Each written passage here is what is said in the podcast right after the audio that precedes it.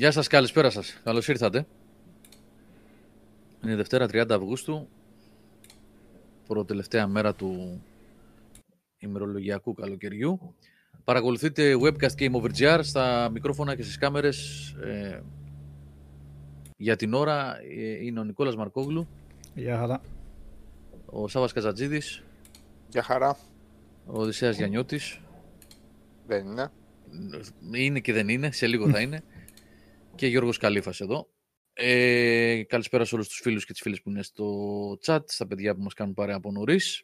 Και ο Μιχάλης στο εσωτερικό chat. και ο Μιχάλης. Ο οποίος έχει γενέθλια. Ο Μιχάλης έχει γενέθλια; Ναι, είναι ενός, ενός έτους. Α, είναι, κλείνει ένα χρόνο στο Game Over ο Μιχάλης Χασάπης. Ναι, ναι, ναι. Ο Μιχάλης έχει γενέθλια για το, στο site. Ο Αλέξανδρος γιορτάζει και όλοι οι Αλέξανδροι χρόνια σας πολλά. Πολύχρονη και τι άλλο, δεν έχουμε άλλες γιορτές, άλλες ευχές δεν έχουμε, έτσι αυτά. Ο Μιχάλης τι, έχει εφημερία και δεν είναι μαζί μας σήμερα. Ναι, ναι. Α, ok. Okay. Λοιπόν, παιδιά, ε, έχουμε σήμερα να συζητήσουμε για τι έκλεισε Gamescom, τελείωσε την προηγούμενη Παρασκευή το μεσημέρι, απογευματάκι. Αν και βέβαια ουσιαστικά μόνο την Τετάρτη και την Πέμπτη προέκυψε ό,τι προέκυψε της προκοπής είδηση που είχε κάποιο ενδιαφέρον, ειδήσεις. Ε, και κυρίως από το live που κάναμε, που είχαμε κάνει και το live σχολιασμό. Ε, οπότε υπάρχουν κάποια πράγματα από εκεί να,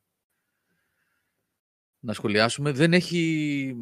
Τώρα βασικά εγώ είμαι λίγο απογοητευμένος από όλα όσα είδαμε. Λίγα πράγματα, ελάχιστα. Ε, συνεχίζει να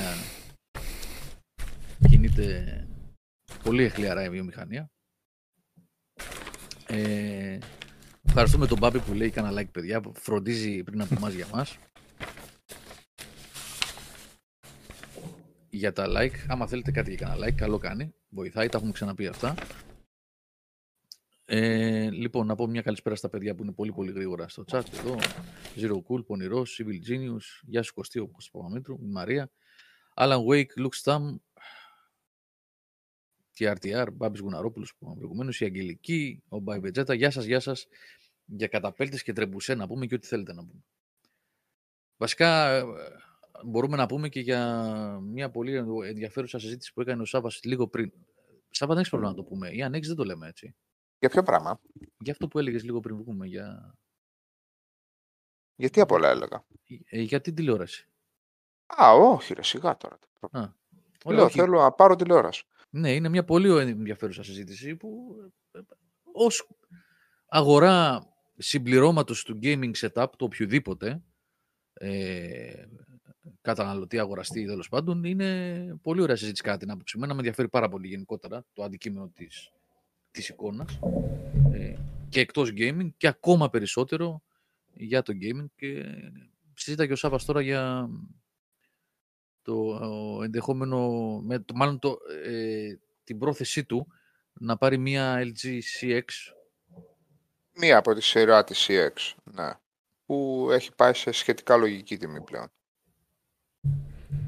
Αυτή είναι ένα, ίσως το διασημότερο πάνελ αυτή τη στιγμή, το μοντέλο που υπάρχει στην αγορά για gaming. Αυτή η ναι, σειρά η CX. Ναι, είναι μια OLED τηλεόραση της LG. Και Εγώ δεν θέλω να πρωτοπορώ σε αυτά τα πράγματα. Safe το παίζω, οπότε. Ναι, εντάξει, δεν είναι. Νομίζω έχει κυκλοφορήσει Α, και πολύ μεταξύ, ο Μάρκος που για κάποιο λόγο μου γράφει στο facebook αντί για στο chat εδώ πέρα λέει την ίδια ακριβώς έχει. Ναι. ναι. Λέω εγώ τώρα. Ναι.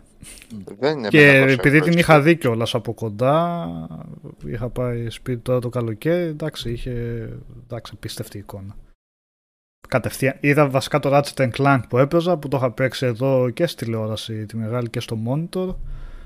Ε, εντάξει. Όχι, για Μπάμπη δεν μπορώ να καταλάβω. Όχι monitor, όχι, όχι. Δεν με ενδιαφέρει το monitor. Ναι. Λοιπόν. Όχι, όχι monitor. Ε, δεν μεγάλωσα για monitor. Θέλω τον καναπέ μου, θέλω την άπλα μου. Το monitor είναι για άλλα πράγματα. Λοιπόν, λέει εδώ πέρα ο... Και σε ίντσες κιόλας μόνο το... Εντάξει, είναι και αυτό το μέγεθος, έτσι. Ναι. ναι. 27 Μόνο το πόσο να πας. Ναι. Ζαλίζεσαι. Πάλι πίσω θα το πας. Ναι. Θα το βάλεις σε απόσταση πάλι. Ναι. Ο φίλος εδώ, ο Γαλάτσι Gate 13, λέει: Σάβα πήρα πέρσι την CX55 με ηχόμπορα LG και πραγματικά δεν έχω μετανιώσει στο ευρώ. Ναι. Εγώ δεν έχω εμπειρία με την τηλεόραση αυτή, δεν την έχω δει, να σας πω την αλήθεια. Ε, ενώ δεν έχω δει live έτσι. Προφανώς και έχω διαβάσει και έχω δει βίντεος για ε, τη σειρά αυτή, αλλά ό,τι και αν έχω δει, ε, γράφουν ότι είναι ιδανική, ίσως η καλύτερη επιλογή που υπάρχει αυτή τη στιγμή, δεν, τουλάχιστον μέχρι πρότινος, γιατί έρχονται καινούργια μοντέλα τώρα από όλους τους κατασκευαστές. Ε, καλά, ναι. ναι. Αλλά ε, πάντα ζυγίζεις το κόστος της αγοράς, ε, το πόσο καιρό είναι στην αγορά και έχει αποδείξει την αξία της αυτή η σειρά, φαντάζομαι. Ε, οπότε νομίζω είναι ναι, είναι πολύ καλή περίπτωση.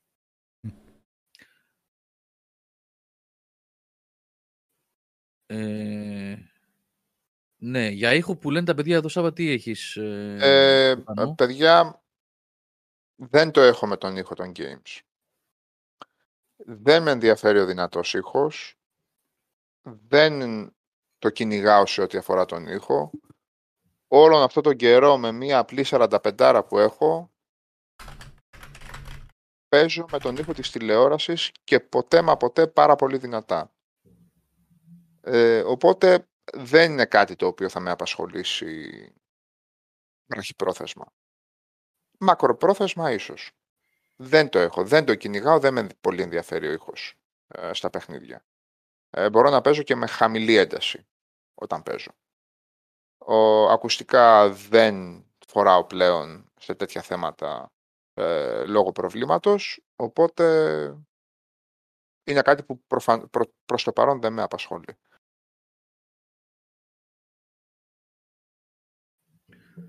Μάλιστα. Η αλήθεια είναι και εγώ με τηλεόραση δεν είχα ποτέ. Εντάξει, αν έχεις καλό ηχοσύστημα θα σου φανεί ίσως η... Θα σου φανεί σίγουρα η διαφορά, αλλά με τη τηλεόραση όποτε άκουγα από εκεί δυνατά, σιγά, οτιδήποτε. Δεν είναι ότι άκουγα ήχο και, ήχο και έλεγα ώρα να πάρει τώρα χάνω από, από την εμπειρία εδώ πέρα, από το παιχνίδι. Ε. Εντάξει, εξαρτάται από το τι, από το τι ζητάς. Αν ο Σάβας λέει ότι δεν είναι κάτι που δεν επιδιώκει στα ναι. παιχνίδια. Δεν ε, τίθεται θέμα συζήτηση εκεί πέρα πλέον μετά. Ε, οι, οι αρχικές τηλεοράσεις, οι αρχικές flat τηλεοράσεις ε, γενικά είχαν τεράστιο πρόβλημα. Δηλαδή όταν ξεκίνησε αυτή η τεχνολογία να εφαρμόζεται τα πρώτα μοντέλα και από το 2000 και μετά, επειδή έλειπε το κουτί από πίσω που έμπαινε είτε μεγαλύτερο ηχείο είτε κάποιο μικρό υπογούφερ ε, που έδινε βάθος στον ήχο υπέφεραν πάρα πολύ.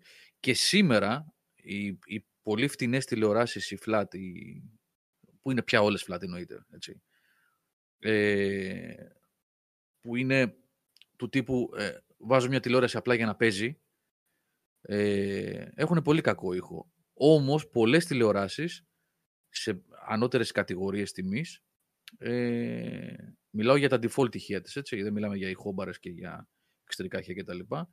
Ε, είναι πολύ πιο decent ο ήχος από αυτό που ήταν στα παλιότερα μοντέλα ή, σήμερα στα πιο φτηνά.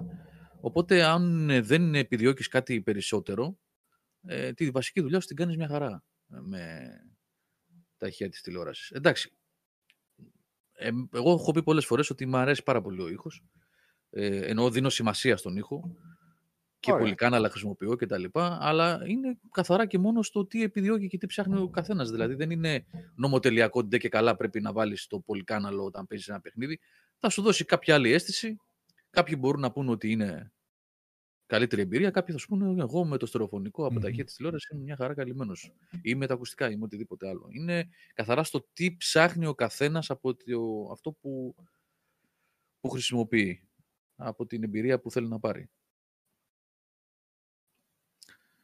Η αλήθεια είναι βεβαίως ότι ναι, τα πράγματα πλέον εκεί που έχουν φτάσει με, με τα ακουστικά, με ένα καλό headset ε, και με το 3D audio του PS5 και με το Dolby Atmos του, ε, του Xbox, το, με το app, ε, με ένα καλό headset που έχει ένα ευρύ φάσμα στα hertz και πιάνει δηλαδή από χαμηλά χωρίς να μπουκώνουν τα ηχεία κτλ. τα ηχεία οι, οι μαγνήτες. Παίρνεις μάλλον την καλύτερη εμπειρία ήχου από τα παιχνίδια. Ε, στερεοφωνικά, χωρίς, ε, με ψευτο 3D audio, έτσι, χωρίς πολλαπλά, πολλαπλούς μαγνήτες μέσα, δύο μαγνήτες, ένα καλό ζευγάρι ηχείων. Κάνεις πάρα πολύ καλά τη δουλειά σου, οπότε είναι ok. Αλλά είπαμε, ε, ε, όλα έχουν να κάνουν με το ε, τι ζητάς, τι, τι ψάχνεις από την εμπειρία, από αυτό που κάνεις. Μάλιστα. Αυτή η τηλεόραση, Σάβα, είναι και 120 Hz. Θα, σου, ε, θα παίρνεις από το Series X 120. 100. Από ό,τι είδα, δηλαδή στα τεχνικά χαρακτηριστικά μέχρι 100. Δηλαδή είναι κάτι που δεν με ενδιαφέρει. Ναι, ναι, ναι καλά, όχι. Ναι. Από ό,τι έχει αποδειχθεί κιόλας. Το δηλώνω 100% δεν με ενδιαφέρει. Ούτε, future, ε, ούτε από άποψη future proof. Ε, στο θέμα της ε, συχνότητα. Μα Δεν με αφορά. Πήγα να πω τώρα ότι τουλάχιστον σε όσα δείγματα έχω δει εγώ προσωπικά ε, παιχνίδια στο Series X. Έχω ένα monitor εδώ που είναι στα 120. Ναι, έχω θυσια, θυσιάζονται άλλα πράγματα. Πάρα πολλά όμως, έτσι. Πάρα πολλά. Δηλαδή, ε, Ναι. νομίζω ότι είναι ξεκάθαρα μόνο για το competitive κομμάτι αυτή τη στιγμή. Ε, για όσους ενδιαφέρονται... Πάμε να- 64K, Ακριβώς. ξεκάθαρα. Ακριβώς. ναι. Δεν υπάρχει λόγο για... Αλλά θέλω επιτέλους αυτό το 4K να το δω, θέλω να δω και το HDR, θέλω το 60 το ακατέβατο, θέλω να τα δω αυτά. Ναι. Σε ένα καλό πάνελ. Καιρός είναι.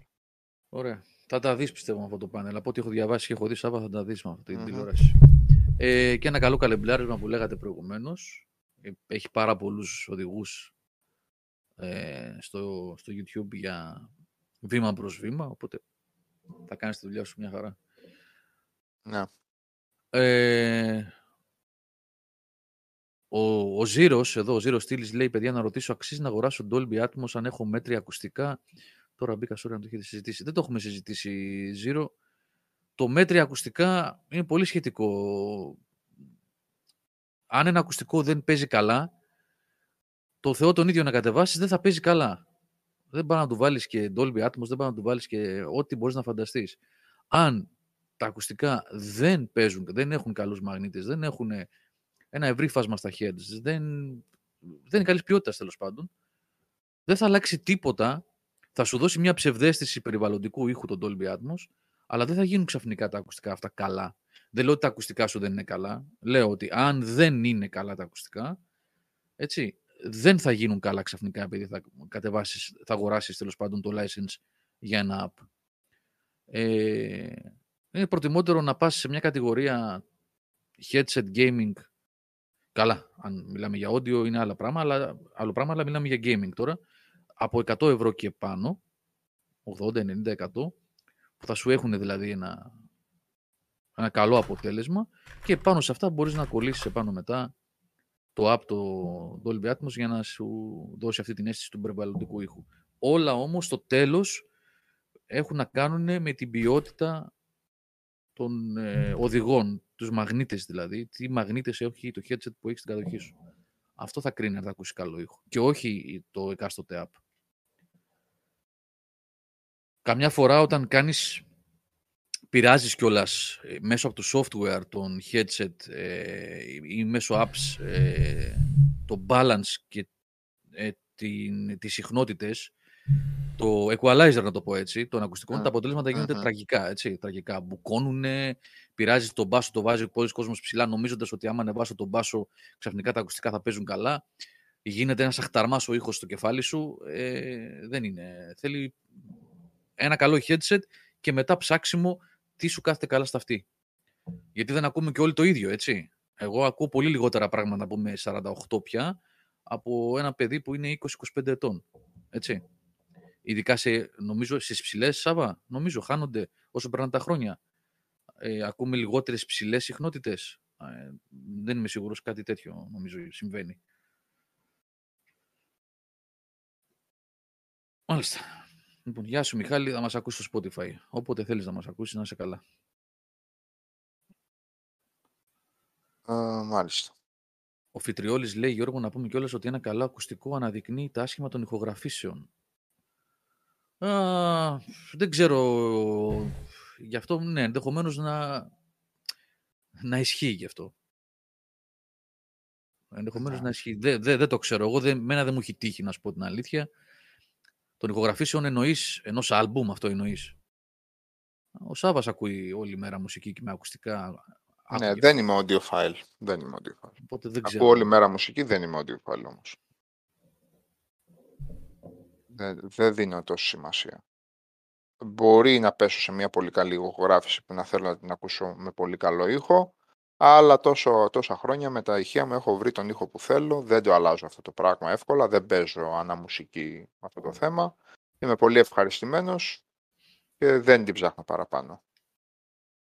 Θα ήθελα να έχω καλό, ε, καλό σύστημα στο αυτοκίνητο, αλλά αυτή τη στιγμή δεν είναι κάτι στο οποίο θα επένδυα. Θα ήθελα πολύ, αλλά δεν θα το κάνω.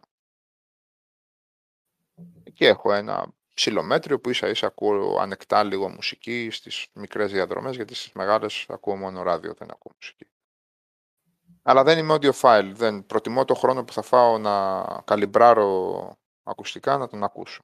Να ακούσω μουσική. Καλά, η audiophile ξέρεις θα σου πούνε. Ούτε εγώ είμαι έτσι. Δεν θεωρώ τον εαυτό μου audiophile. Γιατί για να είσαι audiophile πρέπει να έχεις επενδύσεις σε ακουστικά εκατοντάδε Ναι. ευρώ κλπ. κλπ. Τι να μου Λέω- πούνε. Λέω, ε, οι audiophile Ναι, θα τι σου θα πούνε, σου... Ναι. Α, τι θα σου τι; πούνε, ότι, ότι δεν καλυμπράρεις καθόλου. Τα ακουστικά τα παίρνεις, τα βάζεις και παίζουν όπως είναι. Ναι, το ξέρω, το Ναι. ξέρω. Γι' αυτό και όταν α, έψαχνα για ακουστικά που μάλλον δεν θα πάρω ποτέ, ε, κοίτουσα κάτι Bayer Dynamic και κάτι τέτοια που ξέρω ότι είναι ψηλό flat. Οπότε εκεί έχεις ήσυχο το κεφάλι σου. Έχω βρει, εγώ έχω βρει τα, τα μπάσα μου, έχω βρει τα ψηλά μου, έχω βρει τις ψηλές μου, έχω βρει τα πάντα. Δεν έχω αλλάξει τον ήχο αυτόν εδώ και περίπου 8 με 9 Ε, χρόνια. Ναι. Αν είσαι ευχαριστημένος, τι δεν να τα αλλάξεις. Και πάντα με Ε, Winamp. Έτσι.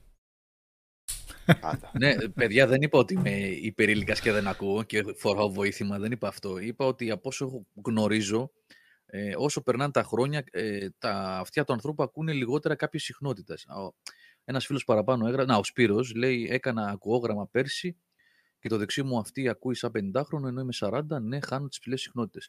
Λέω ότι αυτό το έχω διαβάσει, ότι συμβαίνει. Τώρα γιατρός δεν είμαι, παιδιά. Δεν είμαι, κάνω εδώ πέρα υπόδειξη τώρα πώ είναι. Λέω τι έχω ακούσει. Έχουμε γιατρούς να μας πούνε αν ισχύει αυτό ή όχι. Αν με τα χρόνια. Ε, καλά, Σαν- εννοείται ότι επηρεάζεται σαν όργανο το αυτή. Τι συζητάμε, εννοείται. Λοιπόν, για πες τώρα, μου λέμε για αυτή, για ήχο και για μουσική. Ναι. Με το, με το Μιχάλη. Ωραίο είναι αυτό. Να το Για πούμε. το Winamp, Ναι. πες, το έχεις με το original skin ή έχεις κατεβάσει κανένα άλλο. Όχι, όχι, Έχεις έχω άλλο class- skin. Α, ωραία. όχι, όχι, έχω άλλο, το Είχε Vista, κάποια για πολύ να μπορώ καλά. να... Το Vista; Ε, ένα έτσι λέγεται, Vista λέγεται και δίνει πάρα πολύ ωραία τη, τη library. Ε, Μμμ. Δηλαδή, ε, κάτσε να σου πω, θα σου το στείλω σε screenshot αυτό. Δηλαδή δίνει πάρα πολύ καλά τη library. Το συν ότι με ένα πατηματάκι ε, σου φέρνει μπροστά στίχους και εξώφυλλο. Μμ. Κατάλαβες; Δεν πρέπει να οπότε- υποστηρίζεται ακόμα έτσι. Όχι, δεν υποστηρίζεται. Α. Λοιπόν, κοίταξε το, πώς το έχω εγώ. Ε, λοιπόν, με τον Μιχάλη πιάμε ένα Θες ακόμα να το φίλο, βγάλω και τον στον Γιάννη. αέρα. Ε, Εντάξει, δεν έχω πρόβλημα. Ε, πήγαμε στους ε, Villagers σε ακουστικό show που δώσανε στην Καστοριά προχθές την Παρασκευή. Πάρα πολύ. Όχι. Σα... Μπερδεύτηκα. Σάββατο. Σάββατο. Πολύ ωραία εμπειρία. Τα παιδιά το κάνουν με πολύ επαγγελματισμό. Η μουσική ταιριάζει, αρέσει. Έχουν το... Όπου δεν έχουν πολύ ψυχεδέλεια και στο νεριά και τζεζερτιά έχουν το υπηρώτικο. Ε, τύφλα να έχουν όσοι προσπαθούν να παίξουν παραδοσιακή μουσική και την κάνουν πανηγυρτζίδικη τα τελευταία χρόνια. Τύφλα να έχουν αυτοί. Οι, οι Βικ τους βγάζουν σίγουρα τα γυαλιά. Πάρα πολύ καλή εμπειρία. Ξέρω ότι έχουν και στην Αθήνα σε τρεις, ε, νομίζω έχουν προγραμματισμένες τρεις συναυλίες. Όσοι εμπιστεί προσέλθετε ή πηγαίνετε τέλος πάντων.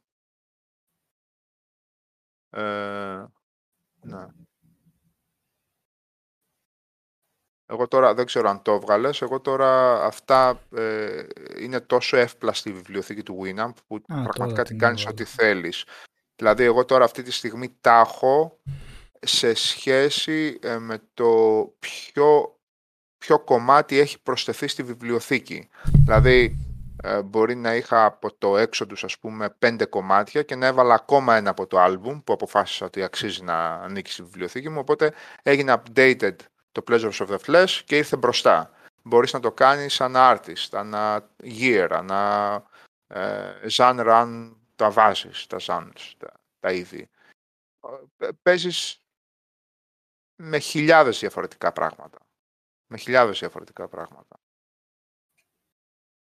Δεν το αλλάζω αυτό το πράγμα ποτέ και για κανένα λόγο. Το απόλυτο εργαλείο για μουσικόφιλο, όχι audiophile, μουσικόφιλο. Anyway.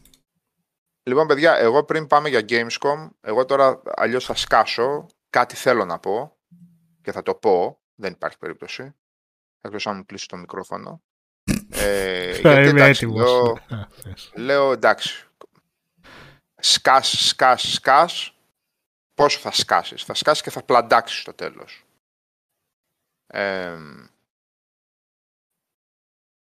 εντάξει, υποθέτω, καταλαβαίνετε, Γιώργο, Νίκο, καταλαβαίνετε ότι γενικά επιμελώς εδώ και αρκετό καιρό και κυρίως μετά την πανδημία, γενικά το, ας το πούμε, πολιτικό το έχουμε αποφύγει.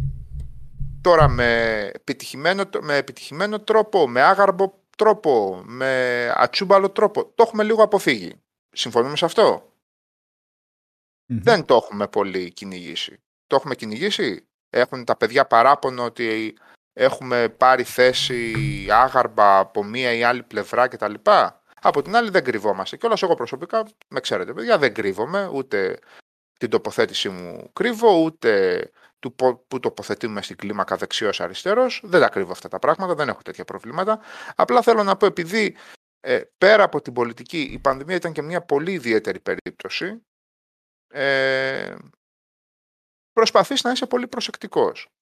Και βλέπετε πόσο εύκολα εκτροχιάζονται και κόμματα και πολιτικοί, επειδή ακριβώς πρόκειται για μια πρωτόγνωρη και πρωτοφανή κατάσταση και πολλές φορές το πράγμα μπορεί και μπλέκεται. Δηλαδή, στο πώς θα αντιμετωπιστεί η πανδημία, οι εμβολιασμοί, όλο αυτό το, το πράγμα μπερδεύει και δεξιούς, μπερδεύει και αριστερούς, μπερδεύει και αναρχικούς, μπερδεύει και ακροδεξιούς και ακροαριστερούς και μπερδεύει το, το, πράγμα. Θέλει πολύ προσοχή. Πατάμε πάνω σε τσόφλια αυτή τη στιγμή αυγών που κόβουν σαν ξηράφι όμως. Οπότε δεν έχετε παράπονο, είμαστε προσεκτικοί, δεν έχουμε πει τίποτα χοντράδες, καταστροφές είχαμε το καλοκαίρι, αντίθετα με άλλους σκυλευτές και τυμβορύχους το βουλώνεις γιατί ο κόσμος πονάει και πρέπει ε, ο κόσμος καταστρέφεται και πρέπει πρώτα να σεβαστούμε τον δικό τους πόνο και μετά να αρχίσουμε την κρίνια και την ε, μύρλα. Πρώτα κοιτάς αυτό και μετά όλα τα άλλα.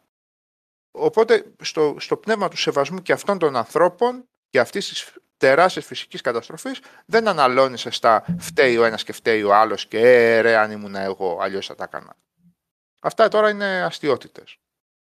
Ε, αλλά το βουλώνεις, το βουλώνεις, το βουλώνεις και σε κάποια φάση πιάνεις τη μύτη και θα κάνεις κανένα μπαμ.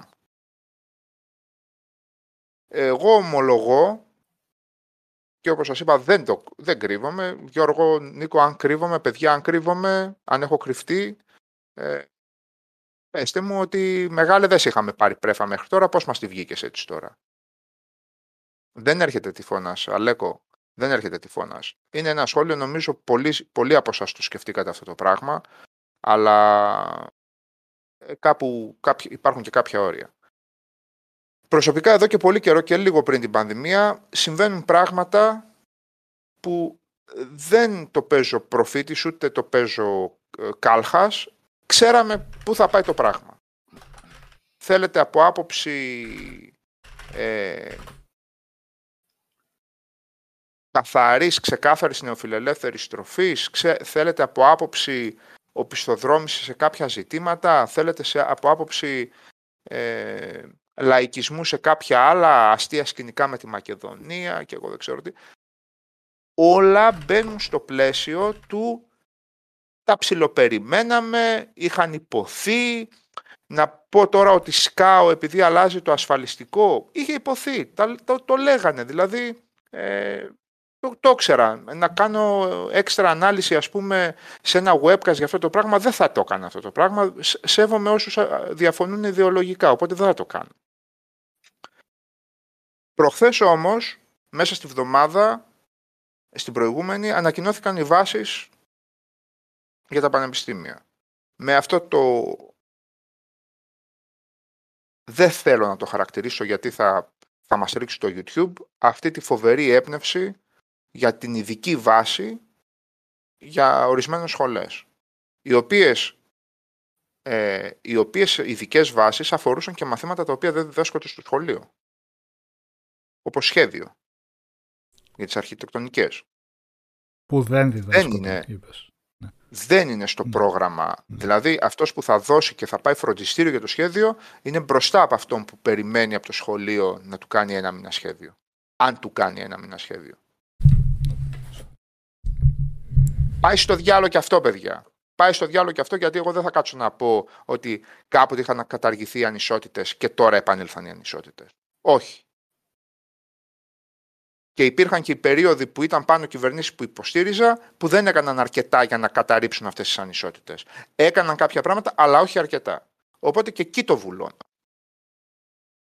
Και γίνεται όλο αυτό το πράγμα που γίνεται με τμήματα τα οποία δεν θα έχουν πρώτο έτος, με παιδιά τα οποία δεν θα πάνε πανεπιστήμιο. Ερχόμαστε δηλαδή σιγά σιγά σε ένα σκηνικό που λέει ότι στην Ελλάδα του 2021 είναι ψιλοκαλό ρε παιδί μου να κλείνουν τμήματα. Γιατί ήταν λαϊκιστικό να υπάρχει τμήμα τάδε στην τάδε πόλη;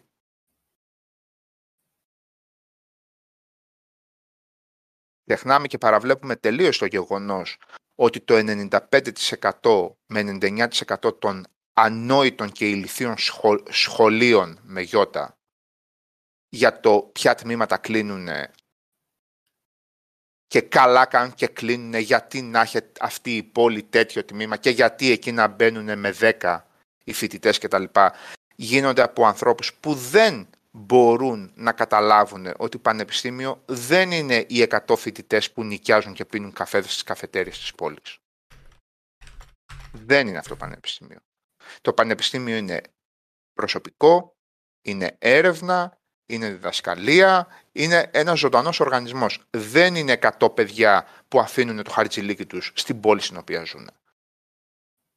Αυτά τα λένε οι άσχετοι. Μην παίρνετε το μέρος των ασχέτων. Μην διαλέγετε τέτοιο στρατόπεδο προς Θεού. Το αφήνουμε λοιπόν και αυτό γιατί ξέραμε ότι θα γίνει. Αλλά παιδιά, όταν φτάνουμε στο σημείο μισή ώρα μετά την ανακοίνωση των βάσεων και γνωρίζοντας ότι 40.000 παιδιά δεν θα πάνε στο πανεπιστήμιο. Το σχόλιο της Υπουργού να είναι ότι επιτέλους απεγκλωβίζουμε τα παιδιά από το πανεπιστήμιο, από την παγίδα του πανεπιστημίου, Εκεί, παιδιά, ζούμε σε ντανταϊστικό σκηνικό. Εκεί ζούμε σε μια καυκική πραγματικότητα στην οποία ο άλλος έρχεται μέσα στα μούτρα σου και σου λέει «Άκου τώρα ρε φίλε, τι μαλακία θα πετάξω στα μούτρα σου και θα σε ισοπεδώσω». Εδώ μιλάμε για διαγωνισμό του πόσο knockout θα σε βγάλει με την ξεφτύλα που θα πετάξει. Το πέρασμα στο πανεπιστήμιο ταυτίζεται με εγκλωβισμό με εγκλωβισμό ενός νέου ανθρώπου. Απεγκλωβίστηκαν αυτά τα παιδιά, απελευθερώθηκαν. Και γιατί δεν κλείσατε και κάνα δύο χρόνια τα πανεπιστήμια να απεγκλωβιστούμε όλοι; Και για να σας ολοκληρώσω το καυκικό το σκηνικό της δίκης που ανοίγει μία πόρτα σε έναν έβδομο έροφο μιας πανάρχιας πολυκατοικίας και βρίσκεται ο ήρωας στην αίθουσα του δικαστηρίου για όσους θυμούνται τη δίκη. Αυτά τα σχόλια γίνονται από ανθρώπους οι οποίοι το ελληνικό πανεπιστήμιο δεν το έχουν δει ούτε με τηλεσκόπιο. Ούτε με τηλεσκόπιο. όσο τρελό και αν σας φαίνεται, εδώ και κάποια χρόνια δεν με έχει οδηγήσει σε αδιέξοδο νοητικό άλλη, άλλη δήλωση. Θες λίγα τα περίμενα, θες για λίγα είχαμε προετοιμαστεί, θες λίγα ήταν ψηλοαναμενόμενα; Το ότι το 2021 θα άκουγα από κρατικό δημόσιο λειτουργό ότι ευτυχώς τα παιδιά δεν πέρασαν γιατί εκεί θα εγκλωβίζονταν και τώρα τα απεγκλωβίζουμε, εγώ αυτό το πράγμα, εμένα με έχει βγάλει νοκάουτ αυτό το πράγμα. Δηλαδή, είναι σηκώνω, ρίχνω πετσέτα, σηκώνω τα χέρια και λέω μπράβο με κατατρόπωσες. Σε αυτό το πράγμα δεν μπορείς να απαντήσεις.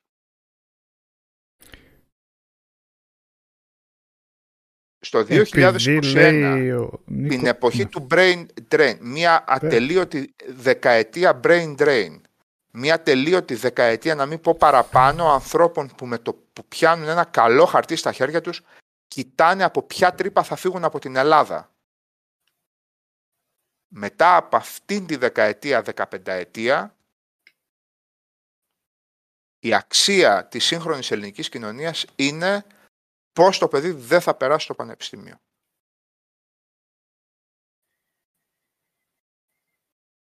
Εμένα προσωπικά αυτό εδώ και πέντε μέρες από τότε που το έκανα με έχει βγάλει ψυχολογικά knockout αυτό το πράγμα. Με έχει βγάλει knockout. Ο πυρήνας της σκέψης αυτής είναι όχι καταστροφή, αυτή η χώρα έχει τελειώσει με βάση αυτό το σκεπτικό. Αφήστε τα ξεπουλήματα της ενέργειας, της, των δομών, των μεταφορών. Αφήστε τα αυτά. Ο πυρήνας αυτής της σκέψης έχει στείλει την Ελλάδα στο καναβάτσο. Έχουμε τελειώσει. Έχουμε τελειώσει, παιδιά. Πάρτε τις αποφάσεις σας, πάρτε τις αποφάσεις σας έχουμε τελειώσει. Στον αιώνα της έρευνας, της πρόοδου, της πανεπιστημιακής, ε, της επιστημονικής, εκεί που οι επενδύσεις πλέον αφορούν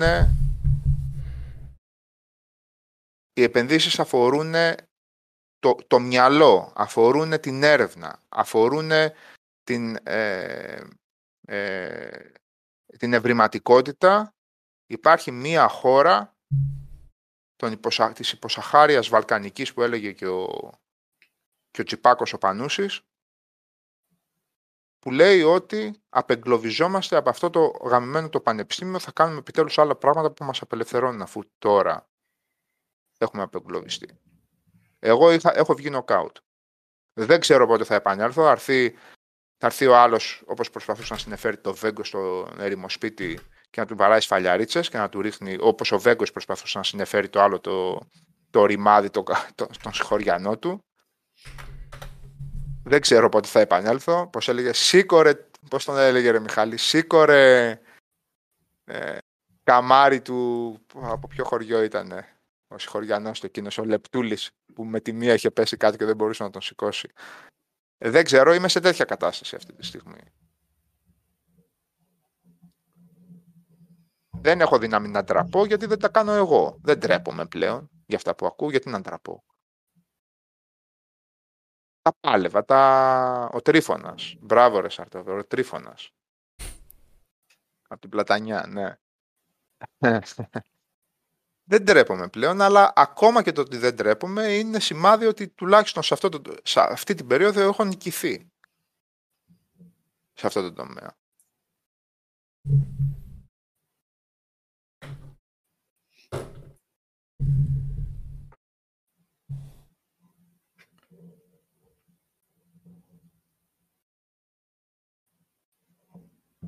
Μάλιστα. Λοιπόν, έλεγε ότι θα νομίζει ο κόσμος ότι κόπηκε. Όσοι ακούν Spotify και δεν βλέπουν κάποιος ότι έχει κοπεί.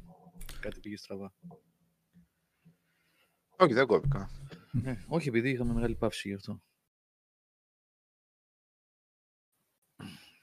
Λοιπόν. Ε, τώρα για όλα αυτά που είπε ο Σάβας, ε, ε, όσοι έχετε ακόμα κάποιες ε, επιμένετε στο να υπερασπίζεστε μια τέτοια γραμμή. Ε, δικαίωμά σας είναι.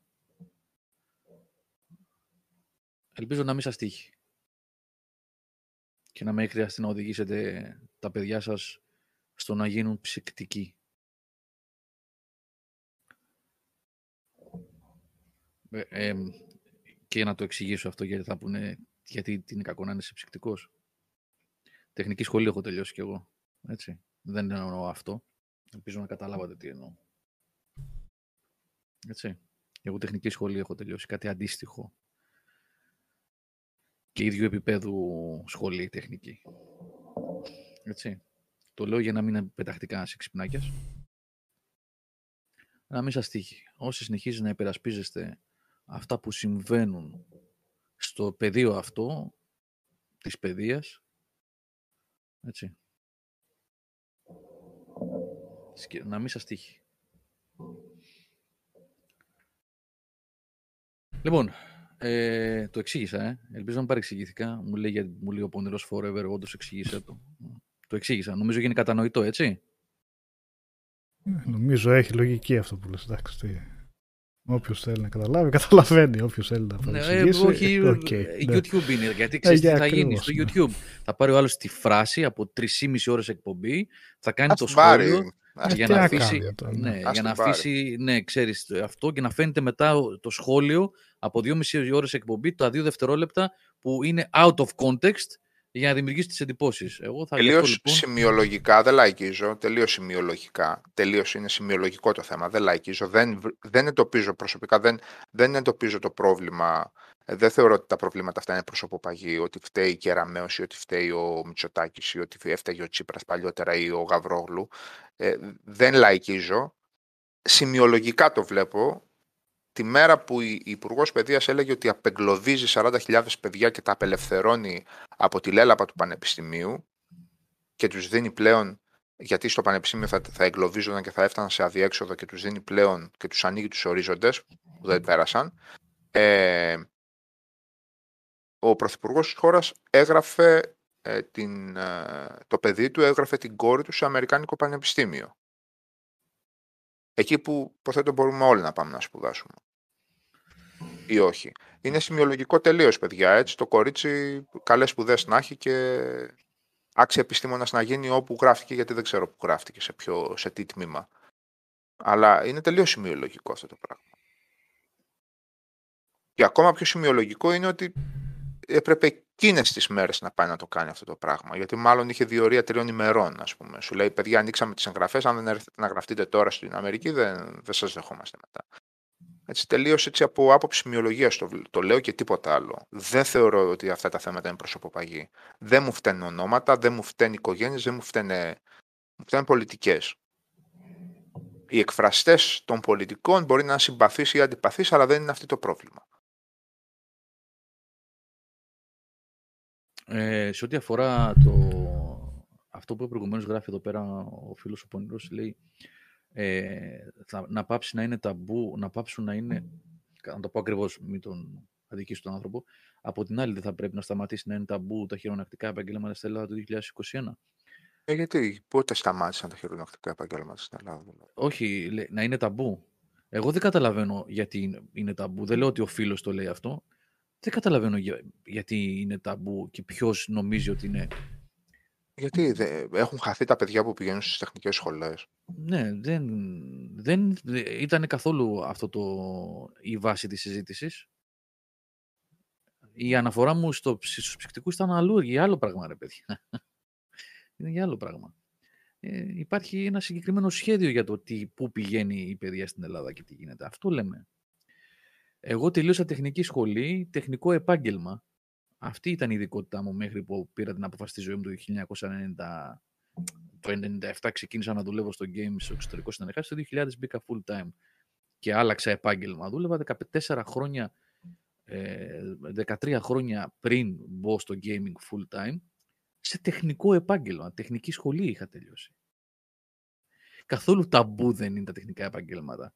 Τα λεφτά που βγάζουν αυτή τη στιγμή η υδραυλική, η ψυκτική, οι ηλεκτρολόγοι, ε, που οι ηλεκτρολόγοι βέβαια, για να εξελίσσεται ηλεκτρολόγος είναι πανεπιστημιακό επίπεδο, έτσι, είναι άλλο πράγμα, αλλά θέλω να πω γενικά τα τεχνικά επαγγέλματα, ε, οι οικοδόμοι, οι χτιστές και όλα αυτά που δεν απαιτούν κάποιες συγκεκριμένες σπουδές, ε, ελάχιστα επαγγέλματα άλλα χαμηλότερης, ε, πώς να το πω, ε, όχι χαμηλότερης, άλλης κατεύθυνσης, εκτός πια και αν μιλάμε για επιστήμονες κτλ. κτλ ε, τα παίρνουν.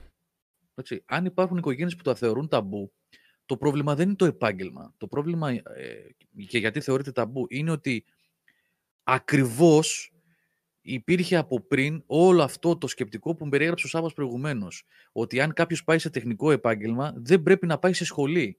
Δηλαδή, δεν τα παίρνεις τα γράμματα, παιδί μου. Πήγαινε γίνει μηχανικός αυτοκινήτων. Πήγαινε γίνει τορναδόρος. Δεν είναι έτσι όμως. Γιατί εγώ τελείωσα σχολή για να κάνω το τεχνικό επάγγελμα που έκανα. Φίλος μου τορναδόρος έκανε τέσσερα χρόνια σχολή για να μπει στον ΟΣΕ που μπήκε μετά από χρόνια. Που σημαίνει ότι πρέπει, μπορείς να κάνεις ένα τεχνικό επάγγελμα και να έχεις παιδεία. Αυτό είχε μπερδευτεί παλιότερα στην Ελλάδα. Και θα συμφωνήσω εν μέρη με αυτό που είπε για το ταμπού. Γιατί παλιότερα, επειδή ε, τελείωνε το δημοτικό κάποιος και δεν έπαιρνε καλούς βαθμούς ή δεν είχε βλέψει για κάτι περισσότερο, το στέλνα στο συνεργείο.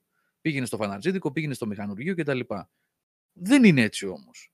Υπάρχουν καταπληκτικές σχολές τεχνικές, είτε μετά από το ΕΠΑΛ, είτε μετά από το Γενικό Λύκειο υπάρχουν κατευθύνσεις τεχνικές, μπορείς να σπουδάσεις, να αποκτήσεις παιδεία και να τελειώσεις ένα τεχνικό επάγγελμα.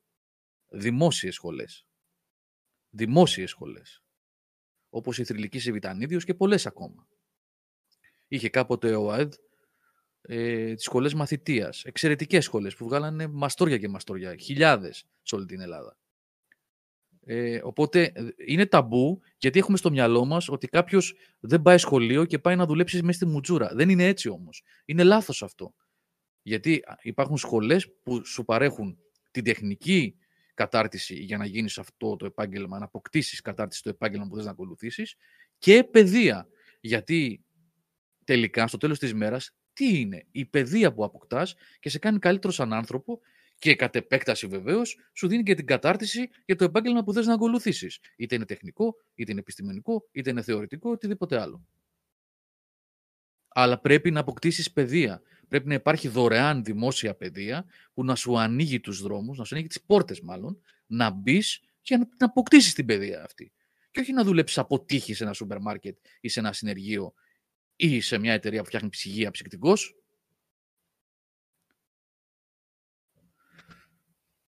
η οποία δημόσια παιδεία πάει στο διάολο. Αυτό συμβαίνει. Αυτό συμβαίνει. Τέλος πάντων. Και θα το επαναλάβω και κλείνω με αυτό. Αν έχετε ακόμα έστω και μία ε, μικρή διάθεση ε, να υποστηρίζετε αυτές τις επιλογές, σκεφτείτε το διπλά πριν το κάνετε και μετά φέρτε τον εαυτό σας, αν είστε νέοι, είναι λίγο δύσκολο να πάτε 15-20 χρόνια μετά και να, είναι, να σκεφτείτε ότι έχετε το παιδί σας σε αυτή τη θέση. Προσπαθήστε όμως. Προσπαθήστε. Να δείτε σε τι αδιέξοδο μπορεί να πέσει η οικογένειά σας σε τέτοιες περιπτώσεις, σε μια τέτοια περίπτωση.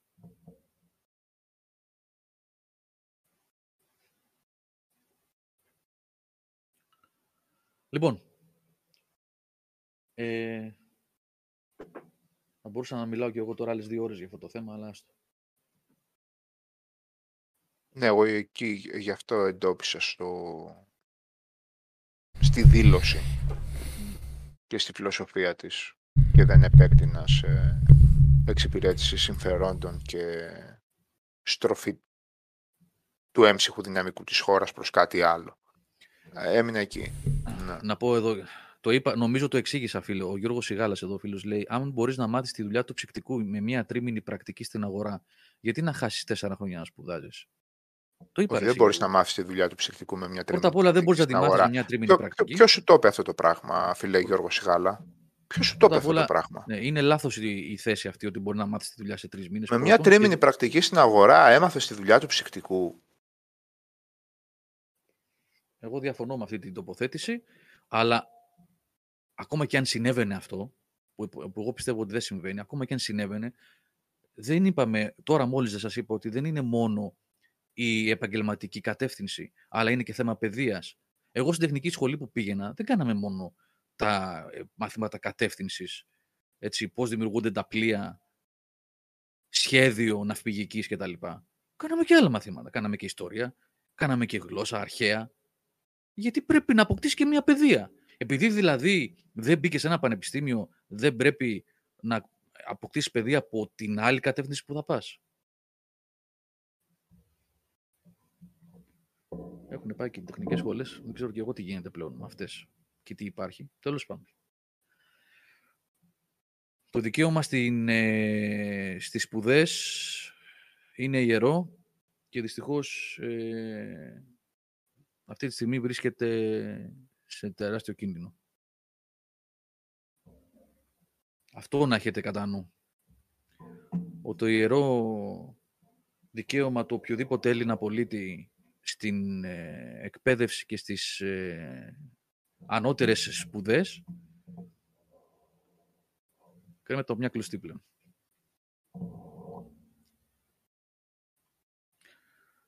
Επίσης, να, αφού τελειώνουμε αυτό το κομμάτι, να απονείμουμε στο φίλο των Τρόφος το, το βραβείο των, των κλισέ. Μπράβο φίλε. Κάθε, σαν να πήρες από εκείνα τα μικρά βιβλιαράκια που έλεγε 100 συμβουλές για τάδε, θυμάσαι στα πανηγύρια που κυκλοφορούσαν 100 ε, αστεία για πόντιους, 100, ε, πες το, 100 ατάκες για τη Σοβιετική Ένωση, ξέρω εγώ, και τις έχεις πάρει μία-μία από ένα βιβλιαράκι κρυφό που εσύ ξέρεις τον τίτλο του και τις πετάς.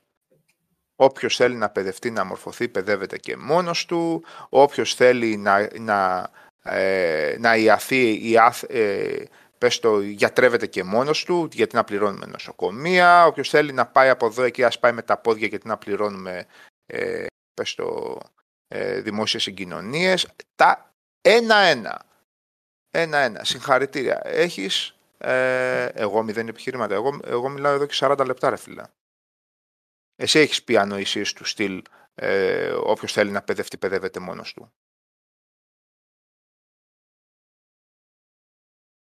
Εμένα τα, ε, ε, εγώ μηδέν επιχειρήματα έχεις ξαναπαράγει ό,τι πιο αντιδρα... όλα τα αντιδραστικά, ανόητα κλισέ υπάρχουν πάνω σε αυτό το ζήτημα, τα έχεις ξαναπαράγει. Γιατί να πληρώνουμε τους άχρηστους που περνάνε με ένα και δύο και, και όλα, αυτά, όλα αυτά εσύ τα έχεις ξαναπαράγει. Εγώ τα έχω αναπαράγει.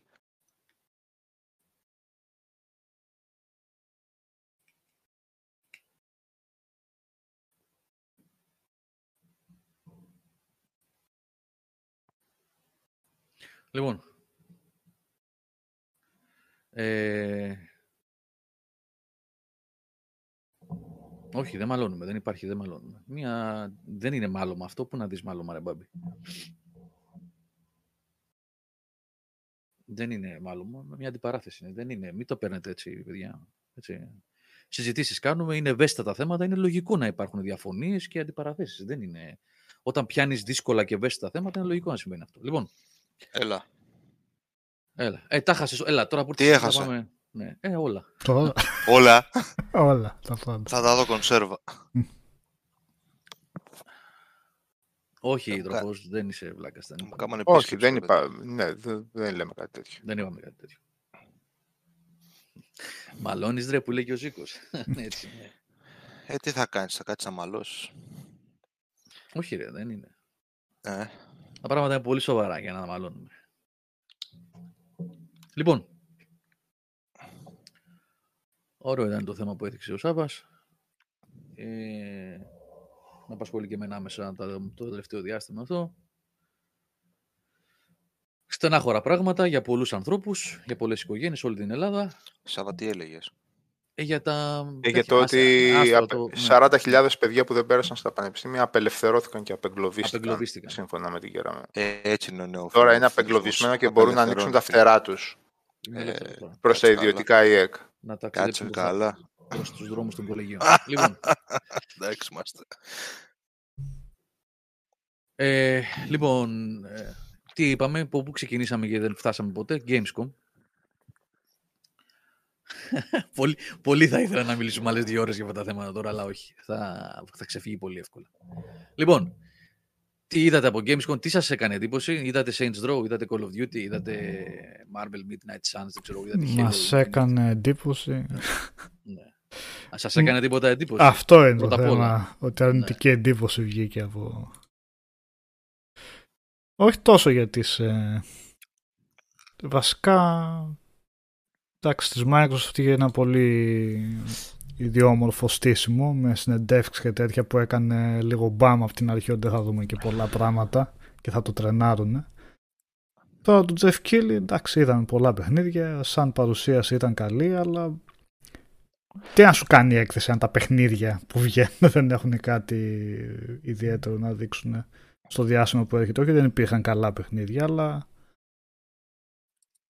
ε, μου κάνει εντύπωση βασικά, κυρίως μου έκανε εντύπωση ότι σε μια έκθεση που ήταν το Halo Infinite μέσα, άλλη μια έκθεση, δεν σου κάνει αίσθηση όταν βλέπεις αυτό το παιχνίδι πλέον. Δηλαδή δεν σου δημιουργεί Ποιο; την ανυπομονησία. Το Halo.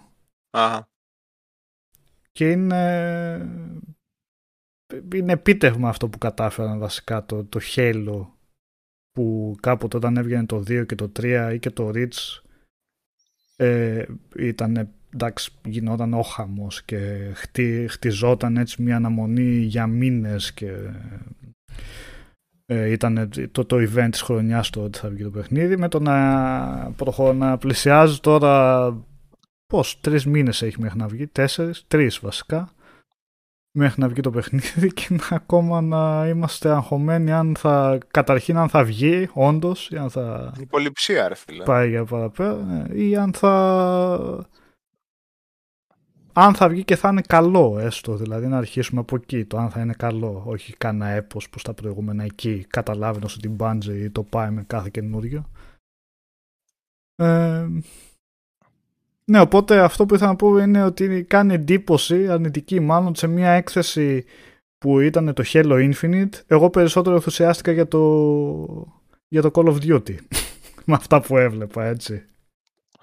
Που είναι λίγο περίεργο βασικά να, να δημιουργείται αυτό. Ε, φυσικά το λέω από την άποψη ενός ε, κάποιου που δεν ασχολείται με multiplayer έτσι, για, για κάποιον άλλο που ασχολείται με online μπο- έτσι κι αλλιώς μπορεί να πει εντάξει εννοείται το Call of Duty θα είναι το μεγάλο event της χρονιάς ίσως. Αλλά ναι δυστυχώς ένα το αρνητικό αυτό. Ε, και άλλο βασικά ότι το μεγάλη νέα ανακοίνωση της Gamescom βέβαια όπως είχαμε πει όπως και λες και εσύ Γιώργο που τα θυμάσαι και καλύτερα αυτά στην σε Gamescom δεν βλέπαμε και ποτέ καμία καμία πια τρομερή ανακοίνωση απλά το ότι ανακοινώθηκε το Sensor το καινούργιο εντάξει δεν θα έλεγα ότι είναι και το μεγάλο η μεγάλη πια ανακοίνωση που μπορεί να περίμενε κανείς δεν ήταν και Εντάξει, ποτέ κάτι μπορεί- το ε; Ε, μπορείς να πεις ότι και... Να το φέρω πιο κοντά γιατί μου πείτε δεν ακούγομαι καλά. Ε, ότι και ότι γίνανε και αυτές τις 4-5 ανακοινώσεις και ότι έγινε και όλα η έκθεση με τις, με τις παρούσες συνθήκες, ναι, πάλι καλά θα μπορούσε να πει κάποιος. Δηλαδή, ναι, σωστό ναι, γι' είναι αυτό. έτσι ότι η Gamescom δεν είχε, ποτέ δεν δίνει πολύ πολύ έτσι, έκπληξη και υλικό. Ποτέ. Τέλος πάντων δεν θυμάμαι κι εγώ. Ε, αλλά ναι, απ' την άλλη λες έτσι όπως είναι τα πράγματα, τι να περιμένεις πια; Έτσι όπως είναι τα πράγματα λόγω της πανδημίας. Έτσι όπως είναι ε, τα πράγματα με τη βιομηχανία να είναι σε μια έτσι περίεργη στάση ημιαναμονής. Δηλαδή, κάτσε να, βγα... να τη βγάλουμε και φέτος, πώς το λέει και η Χαρούλα, να, να μεθύσει ο Άγιος Πέτρος να τη βγάλουμε και φέτος, έτσι δεν λέει. Ναι, ναι. Ε, ναι. Ε, δηλαδή, να βγάλουμε και 5-6 παιχνίδια φέτος, πάμε για το 22 και βλέπουμε να αυξηθεί, μήπως αυξηθεί και η παραγωγή. Έτσι Ε, πάει, έτσι πάει. Αυτό είναι απογοητευτική. Ε, Για μένα προσωπικά, παιδιά, δεν θέλω να περάσω αυτό το vibe της γκρίνιας και αυτό, ρε παιδιά, γκρίνια, μην γκρινιάζετε αφού ανακοινώθηκε το Saints Row και το Midnight Suns κτλ. Ναι, εντάξει, γίναν πράγματα. Εγώ πάντως, έτσι θέλω να είμαι απόλυτα ειλικρινής απέναντί σας, αυτό που ζω το τελευταίο εξάμεινο, βλέπω τη βιομηχανία, βιομηχανία συγγνώμη, που κινείται, είμαι πολύ απογοητευμένος. Το καταλαβαίνω ότι οι άνθρωποι είναι εγκλωβισμένοι με όλα αυτά που γίνονται, όπως και, άλλα, και άλλες βιομηχανίες. Τι στο προηγούμενο webcast λέγατε για την Toyota ότι δεν, έχει, δεν μπορεί να παράγει αυτοκίνητα. Κάτι έλεγε για ημιαγωγούς, κάτι τέτοια δεν έλεγε. Ναι, ναι, ναι. Κάτι, ναι. Εντάξει, Ποιο- Δεν θυμάμαι ποιος το είχε Ναι. ανεβάσει στο Discord. ναι. Λοιπόν, ναι, υπάρχει. Είναι ένα υπαρκτό πρόβλημα παντού σε όλες τις φάσεις της ζωής μας, από ό,τι καταλαβαίνω τελικά. Εντάξει, και οπότε, αλλά ως διαπίστωση το λέω. Έτσι. Μπορεί να μην μπορούν να κάνουν τίποτα οι άνθρωποι. Είναι μια βαθιά απογοήτευση αυτή η χρονιά. Σε χίλια δύο πράγματα, να μου πείτε, είναι πιο σοβαρά, αλλά ναι, τώρα εμεί μιλάμε για gaming. Ε, δεν είναι. Γίνονται εκθέσεις, έρχεσαι με όρεξη, κάθεσαι μπροστά στο monitor να δεις, άντε να δούμε, να μας φτιάξει κάτι τη διάθεση. Εντάξει, βλέπεις δύο πραγματάκια και ξεφουσκώνει γρήγορα το πράγμα. Και λες, α, 15 indies, δύο AAA ας πούμε, και αυτό. Και αυτή τη στιγμή που μιλάμε είναι τέλος Αυγούστου, δηλαδή πιάνουμε την καλή σεζόν του gaming, την καλή σεζόν, έτσι. Και μέχρι το τέλος του χρόνου έχουμε να είναι 15-20 μεγάλα όνοματα που κυκλοφορούν. Θα μου πεις άλλες χρονιές είναι περισσότερα; Ξέρω εγώ, μάλλον περισσότερα είναι. Δεν περιμένω να ξαναζήσουμε 2008, που δεν, δεν- που τρώγαμε χαστούκια. Δεν ξέραμε τι μας γινόταν το 2008, τι να πρωτοπαίξουμε ας πούμε. Υποθέτω πολλά παιδιά που είναι και τώρα μαζί μας στο chat ήταν και τότε στην παρέα και πολλοί που είμαστε και στα μικρόφωνα ε, πάλι ήμασταν παρέα τότε. Ε, εντάξει, ήταν μια απίστευτη δεκαετία αυτή το 2000. Απίστευτη δεκαετία. Δεν περιμένουμε να ξαναγίνει αυτό. Έχει αλλάξει το πράγμα. Αλλάξανε, άλλαξε η βιομηχανία, άλλαξαν τα μοντέλα ανάπτυξης, κυκλοφορίας παιχνιδιών. Έχει αλλάξει η βιομηχανία, τούμπα έχει γυρίσει. Αλλά είναι απογοητευτική η κατάσταση. Πολύ χλιαρά τα πράγματα. Ναι, δεν είναι ότι δεν βγαίνουν παιχνίδια για να περιμένουμε έτσι φυσικά, δεν είναι αυτό. Ναι, Ένα εντάξει. Elden Ring στο ορίζοντα είναι πολλά διά, αλλά είναι στενάχωρο όπως και να, να βλέπεις έτσι ε, τέτοιες ε, εκδηλώσεις τώρα, συνεντεύξεις τύπου παρουσιάσει και αυτά και να να μην πολύ υπάρχει κάτι να σου δημιουργήσει πια το, Κοίταξε, το, αυτή, την- τη το στιγμή, μεγάλο ενθουσιασμό έτσι. αυτή, τη στιγμή, αυτή τη στιγμή, για τους επόμενους τέσσερις μήνες, για το πιο καυτό κομμάτι, καυτό, τέλος πάντων πολύ κλεισέ έκφραση, το πιο δυνατό ρε παιδάκι μου, το καλύτερο κομμάτι της χρονιάς για το gaming. Έτσι παραδοσιακά είναι αυτό. Μμμ. ο Σεπτέμβριος μέχρι εκεί το πρώτο δεκαήμερο του Δεκέμβρη. Έτσι, Σεπτέμβριος, Οκτώβριος, Νοέμβριος και το πρώτο δεκαήμερο του Δεκέμβρη, που βγαίνουν τα περισσότερα από τα μεγάλα ονόματα κάθε χρονιάς. Τι έχουμε να περιμένουμε, ρε παιδιά; Ένα αμφιβόλου, όχι ποιότητας, ε, αμφιβόλου πορείας, επιλογών. Δεν ξέρουμε, δεν ξέρουμε τι γίνεται βασικά. Halo Infinite, ένα Halo Infinite που ξέρουμε μόνο για το multiplayer πράγματα αυτή τη στιγμή. Έτσι. Καμή, κανένα σχόλιο για ποιότητα ή οτιδήποτε άλλο. Δεν ξέρουμε τίποτα. Ένα Ναι. πολύ όμορφο. Ε; Ναι, ναι. Ναι. Δεν έχουμε. Ένα- Ναι. Ένα πολύ όμορφο Forza ε, Horizon. ε, Υπέροχο, όχι απλώς πολύ όμορφο, υπέροχο δείχνει. Forza Horizon. Ναι, δεν αφορά όμως τον όλο τον κόσμο. Δεν αφορά Ναι. όλο τον κόσμο. Λοιπόν, και από εκεί και πέρα. FIFA, Call of Duty. Ε, βοηθήστε με. Μπορεί να ξεχνάω κάτι, δεν θέλω να δικήσω τη βιομηχανία, αλλά τι περιμένουμε; Το Dying Assassin's Creed, Light. το, το, το, το Λέω. Infinite, α ναι, Τι; το 2. Ναι, ναι, βγαίνει τον Dying Light. Δεκέμβρη, αρχές Δεκεμβρίου και είναι κι άλλο αυτό Το, το Far Cry επίτευγμα 6 της Microsoft. Επίτευγμα. Μια χαρά είναι το Dying Light το πρώτο, αλλά είμαι απείρως πιο ενθουσιασμένος για το Dying Light 2 σε σχέση με το Halo Infinite. Ε, αλλά ναι, βγαίνει τώρα. Αν δεν το πάνε και αυτοί βέβαια καμία, ποτέ τα ξέρεις τώρα. αν δεν κάνω λάθος, δεν υπάρχει ε, πάλι, παιδιά, λίγο πρόχειρης στις σκέψεις μου είναι, δεν έχω καμία λίστα μπροστά μου αυτή τη στιγμή. Δεν υπάρχει απολύτως κανένα νέο μεγάλο franchise αυτή τη στιγμή για το, τους επόμενους τέσσερις μήνες. Νομίζω δεν υπάρχει τίποτα καινούριο. Νέο, κάτι καινούριο. εννοώ, κάτι Όλο και καινούριο. κάτι θα βγάζει Focus. Ξέρεις. το, το μεγάλο χαρτί της Sony για τη, το τελευταίο μεγάλο χαρτί της Sony για το 21 που ήταν για την περίοδο το, Forbidden, το Horizon Forbidden West έφυγε, πήγε για το Φεβρουάριο του 22 όπως το 22 έτσι όπως θα μας τα λένε τώρα θα πέφτει το ένα πάνω στ' άλλο. Εκεί να δούμε πώς θα γίνει η μοιρασιά. Α, θα έχουμε άλλες ιστορίες του μέχρι τότε ναι, θα δούμε δηλαδή. Το Diablo 2 είναι remake. Δεν ξέρω, Forrest, καλά το λες, σημαντικό η κυκλοφορία είναι. Είναι remake. τι, τι, υπάρχει κάτι καινούριο που περιμένουμε τις επόμενες εβδομάδες, μήνες; Το ξέρω ότι είναι αντι-YouTubeικό αυτό που κάνω τώρα. Θα έπρεπε να σας λέω τι καταπληκτική που είναι η βιομηχανία και ελάτε εδώ όλοι να διασκεδάζουμε παρέα, wow, και να κάνουμε views στο YouTube και να κάνουμε streams και να περνάμε τέλεια Μύκονος. Ε, αλλά, αλλά θέλω να τα βλέπω λίγο έτσι όπως είναι τα πράγματα. Έτσι, λίγο με, με, με τριοπάθεια και όχι YouTubeικά. Ε, το Deathloop Εντάξει, είναι κάτι πάντως, καινούριο. Ναι, ναι σε- έχεις δίκιο, σε Zero. ό- Το Deathloop είναι κάτι καινούριο, ναι. σε ό,τι με αφορά μέχρι το Γενάρη τρία παιχνίδια περιμένω. Πώς και πώς. Δηλαδή είμαι ακόμα στο mood ας πούμε όσον αφορά το gaming του να μου δημιουργεί προσμονή ας πούμε και προσδοκίες να περιμένω ένα παιχνίδι έτσι. Και όχι απλά «Α, ήρθε και αυτό, ας το παίξουμε να δούμε τι είναι. Μμμ. Έτσι. Σαφώς είναι το Elden Ring όπου Αυτό είναι για το 22, έτσι. Εντάξει, μέχρι το Γενάρη πάρε Ναι, παιδί ναι, μου, ναι. εντάξει, Γενάρης, Δεκέμβρης κοντά είναι τώρα και μια... Ναι, ρε παιδί είναι μου, ένα επειδή λέγα εγώ τσιγάρο για τη χρονιά. Εντάξει, είναι καλά. Ναι, συνέχισε, συνέχισε. Εγώ το καινούργιο Metroid περιμένω, που ειδικά με το δεύτερο τρέιλερ εμένα μου άρεσε πάρα πολύ ως φαν αυτό που είδα. Οκ. Ε, τώρα σαφώς το mood ενδεχομένως είναι σε κυκλοφορίες μεγάλων παιχνιδιών mainstream, τύπου Halo και τέτοια ας πούμε. Αλλά οκ. Ο καθένας με το τέτοιο του.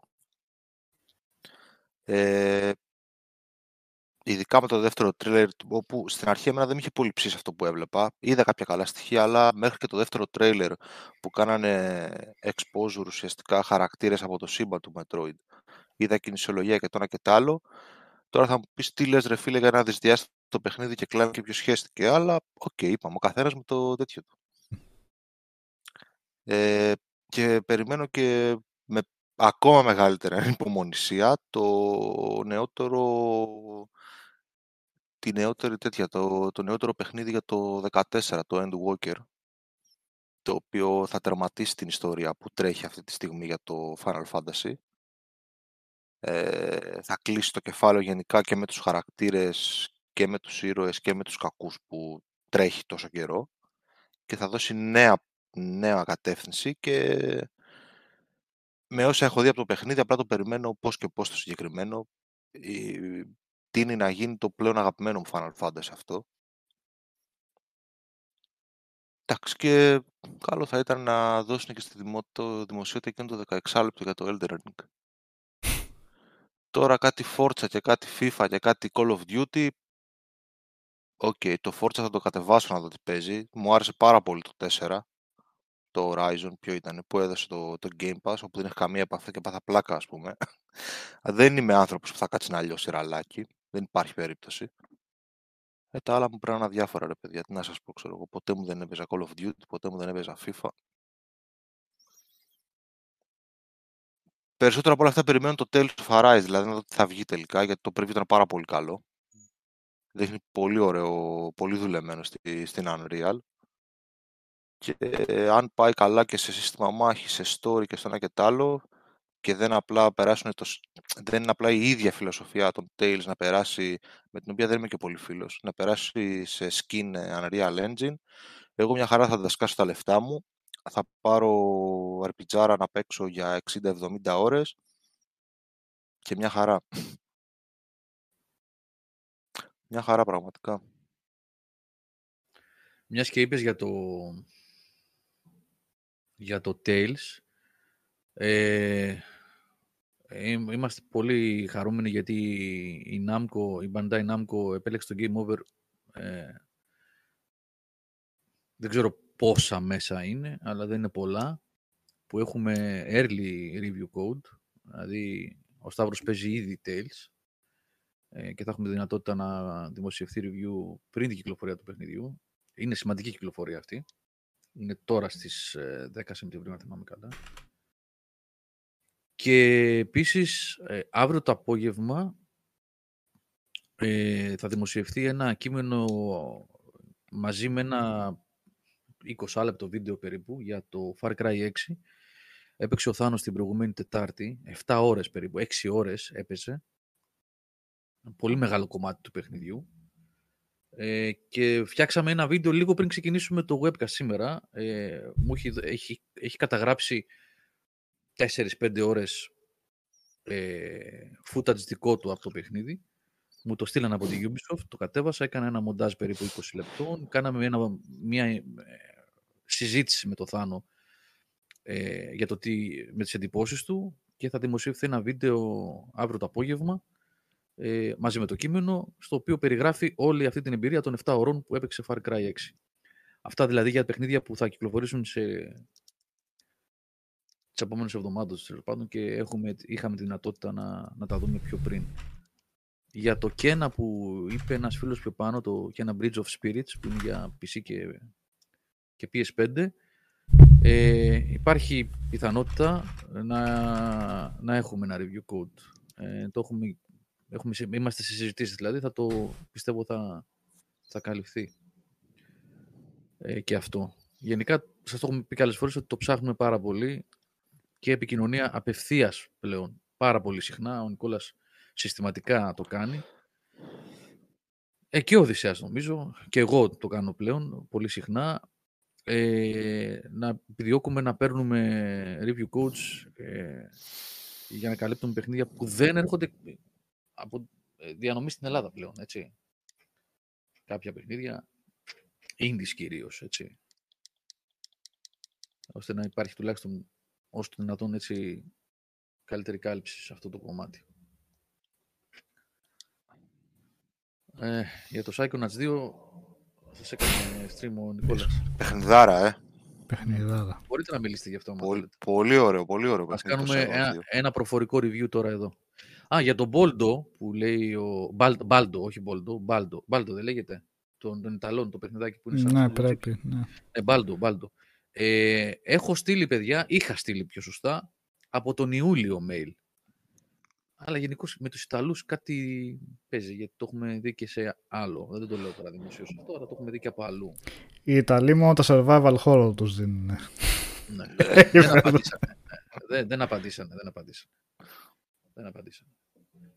Ε, άλλοι απαντούν, δηλαδή, όταν ζητάς κωδικό για το Hades και μπαίνεις στον κόπο 3-4 ώρες μετά να σου απαντάει με δύο κωδικούς για Series X και για PS5 ο ίδιος ο Greg Kasavin.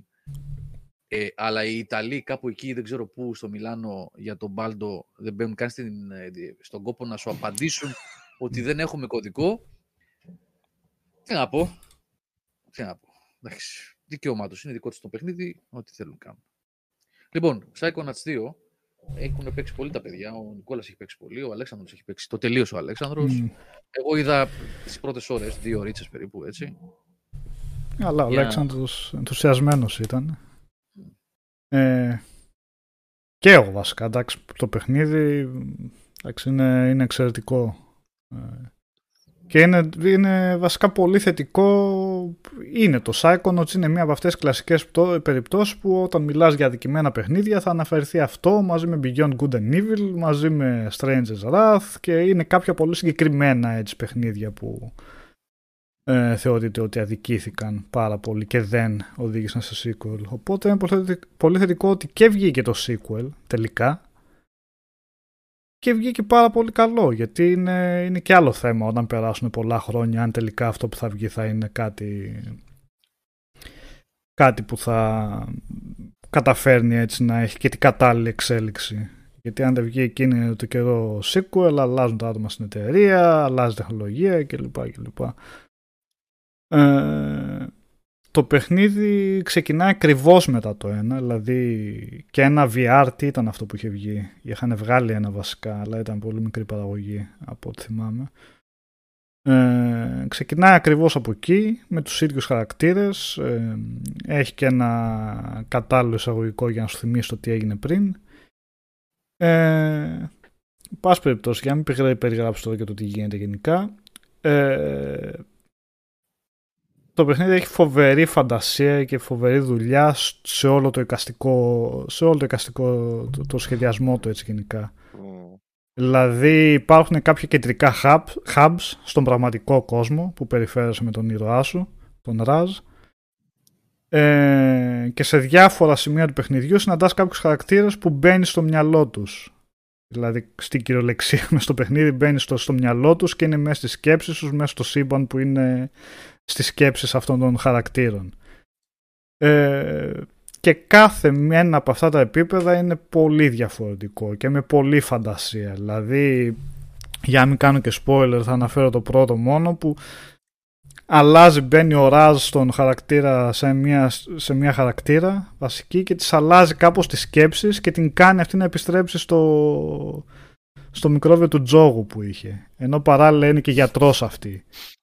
Και μπλέκονται τώρα επειδή έχει αυτή full με τον τζόγο ξαφνικά, μπλέκονται αυτοί οι δύο οι κόσμοι, η, η ιατρική και ο τζόγος και είναι κάτι πολύ σουρεάλ επίπεδα μέσα ε, που παίζουν ρουλέτα ξέρω εγώ με χάπια ή κάτι αυτό το, το, το πιο normal ας πούμε. Ε, ναι ρε παραβομάρα. Ναι, ε, ε, και κάθε μυαλό όλα τα άτομα που μπαίνουν μέσα έχουν κάποια προβλήματα τα οποία και αυτό είναι πολύ ωραίο πώς τα αποδίδει. Δεν χλεβάζει αυτά τα προβλήματα αλλά δείχνει έτσι με ευαισθησία με ένα μέσα από ένα χιουμοριστικό πρίσμα. Έχουν κάνει πολύ καλή δουλειά σε αυτόν τον τομέα. Να μην κάνουν, να μην ε, να μην τα κοροϊδεύουν αυτά δηλαδή, αλλά απλά να κάνουν χιούμορ, να το ελαφρύνουν κάποιες δύσκολες καταστάσεις και να τις περάσουν μέσα από αυτό έχοντας και πάλι όμως τον αντίκτυπο έτσι. Ε, το έχουν, έχουν φερθεί με πολύ σεβασμό σε διάφορες τέτοιες ε, καταστάσεις, κάποια τέτοια έτσι προβλήματα όπως είναι ο τζόγος, ε, όπως είναι ο αλκοολισμός, ξέρω εγώ. Τα έχουν περάσει πολύ ωραία. Ε... Έχει, και, έχει πολύ μαύρο χιούμορ το παιχνίδι. Ναι, σημεία, ναι, ναι, Πολύ μαύρο χιούμορ όμως, ναι. δηλαδή λες εντάξει, ok. Okay. Ε. με τους τζογαδόρους εκεί με το μωράκι ας πούμε. ναι, εντάξει. Ναι. Εκεί κλαις ξέρω εγώ. Ναι. Ε, που λέει και ο Ράζ, ας μην χαλαστώ πολύ, είναι σκέψεις, είναι σκέψεις αυτά, δεν είναι δραματικά. Αλλά τα δείχνει και σου βγάζει, ναι, σκέψεις, σκέψεις, αλλά ναι, κάπου, ναι. Ε, κάτι θέλει να πει εκεί πέρα. Mm. Ε, και το ωραίο επίσης είναι ότι το παιχνίδι είναι τεράστιο έτσι, για τα δεδομένα του είδους. δηλαδή. Είναι, φτάνει γύρω στις 20 ώρες. μπορεί και παραπάνω αν κάποιος θέλει να ε, κυνηγήσει τα άπειρα collectibles που έχει μέσα. Όχι collect... Ε, ναι, τα διάφορα πραγματάκια που έχει να μαζεύεις εν πάση περιπτώσει. Ε, μπορεί να επιδοθεί και στο ψάξιμο αλλά καθαρός χρόνος, δηλαδή απλά να το πας να, να πηγαίνεις από αποστολή σε αποστολή, 15 ώρες είναι στο νερό, 15 με 20 δηλαδή νομίζω φτάνει άνετα και το υποστηρίζει αυτό, το, αυτή τη διάρκεια γιατί έχει πολύ πολύ ωραίο σχεδιασμό παντού, συνέχεια. Ε, οπότε ό,τι χάνει από τεχνολογία που για μένα βασικά είναι πολύ όμορφο το παιχνίδι αλλά ok, okay, αν το βάλεις δίπλα από ένα Ratchet ξέρω εγώ είναι εμφανές ότι στο ένα και μεγαλύτερο στούντιο και πέσαν περισσότερο λεφτά ίσως ε, ενώ το άλλο είναι double A παραγωγή με triple A χωρίς να λέει αυτό κάτι για την ποιότητα συνολικά του παιχνιδιού ε, αλλά παρόλο που έτσι τεχνικά δεν είναι και στη κορυφή, δεν, δεν έχει καμία σημασία αυτό. Απλά το αναφέρω έτσι ουσιαστικά. Το παιχνίδι το παίζεις και είναι πολύ όμορφο ακριβώς επειδή έχουν επενδύσει στον οικαστικό τομέα. Και ας μην έχει τη full λεπτομέρεια στα πολύγωνα, ξέρω εγώ. Ε, οπότε έχει μια πολύ ωραία έχει μια πολύ ωραία ισορροπία στο χρόνο που σου δίνει να παίζεις και στον χρόνο που παρακολουθείς τις cutscenes, ετσι Δηλαδή έχουν, το έχουν πάει πολύ καλά. Δεν κουράζει, ας πούμε, με τεράστια session στο παιχνίδι και μετά να σου πετάει, ξέρω εγώ, δύο λεπτά, ένα λεπτό cutscene. Ναι. Τα έχουν σχεδόν ισόποσα Ναι. Και βοηθάει να είσαι συνέχεια, ας πούμε, εκεί, να μην βαριέσαι, γιατί και προχωράει ταυτόχρονα η ιστορία και όλους σου παρουσιάζει διαφορετικά πράγματα να παίζεις στα επίπεδα. Το έχουν δουλέψει πάρα πολύ, είναι πολύ καλό. Και ξέρεις τώρα, θα πλακωθούν με το It Takes Two. Γιατί και αυτό ήταν τρομερά φανταστικό. ναι, είναι και το It Takes Two. υλοποίησης των επιπέδων. Ναι, ναι, ναι. Ωραία πράγματα. Ε, ναι, οπότε, ναι, όντως έχουμε δύο τυχεροί φέτος χρονιά των platforms, ξέρω εγώ. It Takes Two, Ratchet and Clank με διαφορετική φιλοσοφία, γιατί ρωτάει και ο Βαλεγδίνος παραπάνω αν μοιάζει με Ratchet. το It Takes Two είναι πιο συγγενικό με το Psychonauts. Στο που εστιάζει δηλαδή. δηλαδή και τα δύο εστιάζουν περισσότερο στο platforming. Πολύ περισσότερο. Ε, ε, στο Psychonauts το 2 βασικά αν κάτι δεν είναι τόσο καλό είναι το σύστημα μάχης που είναι λίγο διεκπαιρεωτικό, δεν έχει να προσφέρει κάτι ιδιαίτερο. Είναι λίγο πολύ button mashing. Ευτυχώς δεν το παρακάνουν όμως, είναι συγκεκριμένες οι αρένες και δεν σε βομβαρδίζει το παιχνίδι με, το, με εχθρούς. Ε, υποθέτω επειδή και οι δύο είχαν και οι, και οι ίδιοι είχαν ε, επίγνωση ότι είναι και το δυνατότερο σημείο του αυτό.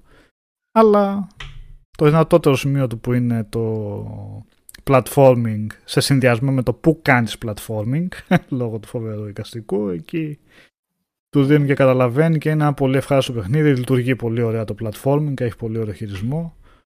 Ε, και γενικά εντάξει είμαι πώς να το πω είναι καλύτερο ακόμα και από ό,τι θα μπορούσα να πω το περίμενα για τους λόγους που είπα πιο πριν ότι είχε πολλά χρόνια να βγει οπότε δεν ήξεραν double fan μπορούσε να βγάλει έτσι εφάμιλο ε, παιχνίδι του τι ήταν το Psychonauts το πρώτο με, με τη τεχνολογία του, του σήμερα.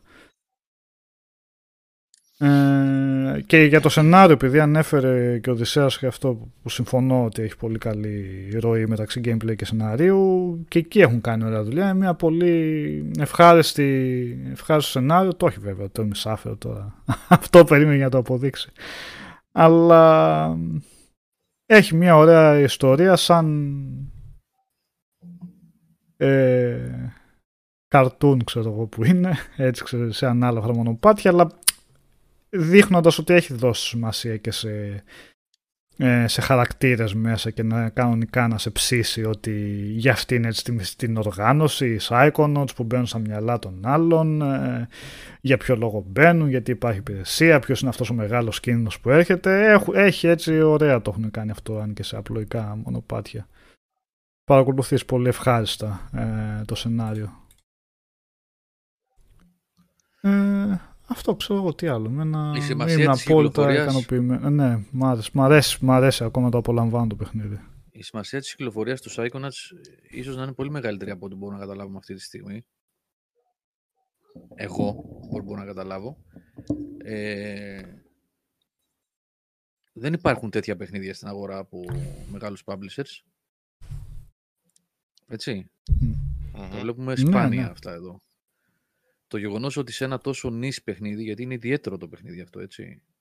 Ούτε το εικαστικό είναι συνηθισμένο. Βλέπεις δηλαδή τους χαρακτήρες του Psychonauts και καταλαβαίνεις ότι είναι Psychonauts. Δεν υπάρχει πουθενά άλλο κάτι τέτοιο. Ναι.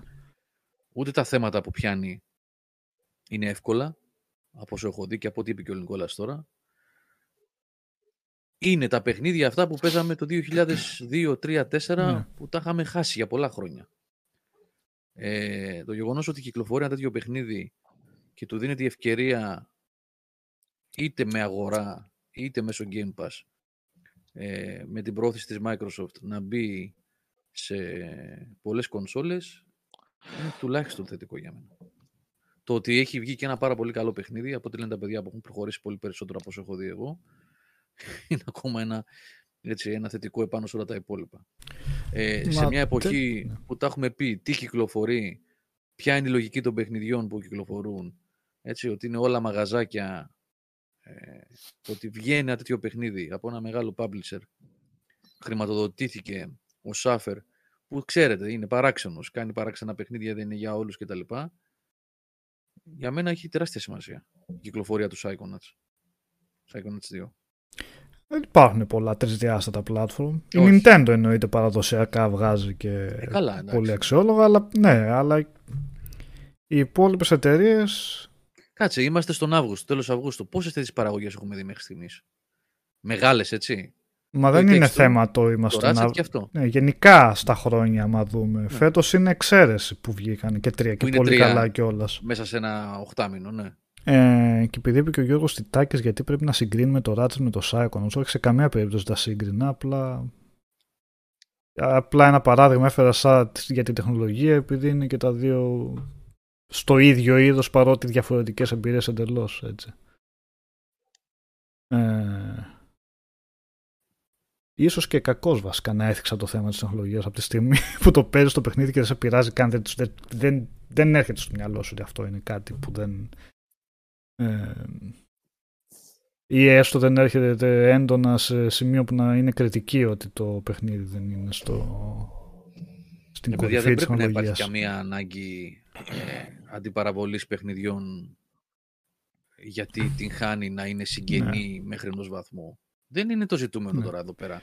Αν ξαφνικά η Microsoft έχει ένα στούντιο που έφτιαξε ένα καλό platformer και α, θα έρθει κόντρα στο Ratchet. Αυτά είναι τώρα Δεν τα χρειάζεται έχουμε να αφήσει πίσω. βγούμε σύγκριση. Το ένα αν είναι καλύτερο από το άλλο. Γιατί, να, το- γιατί δεν υπάρχει κανένα λόγο. Και τα δύο είναι εξαιρετικά παιχνίδια. Και για τους λάτρες των Τώρα πριν platform. από 10 λεπτά δεν είναι λέγαμε ότι, δεν ναι. έχουμε παιχνίδια. Ότι... Ναι.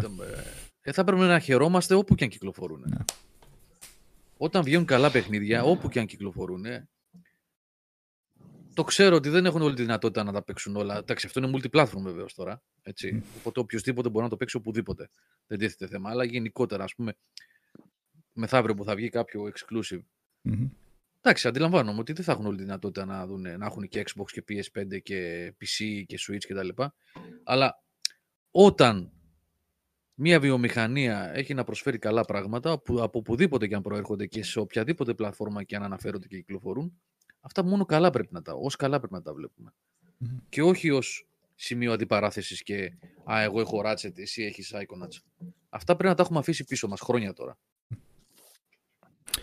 Ο Ήμπρα κατάβανε και το A Hat in Time ήταν καλό, αλλά εκεί μιλάμε και για indie παραγωγή, που ήταν πολύ καλή, και για ένα παιχνίδι που βγήκε πριν τρία χρόνια.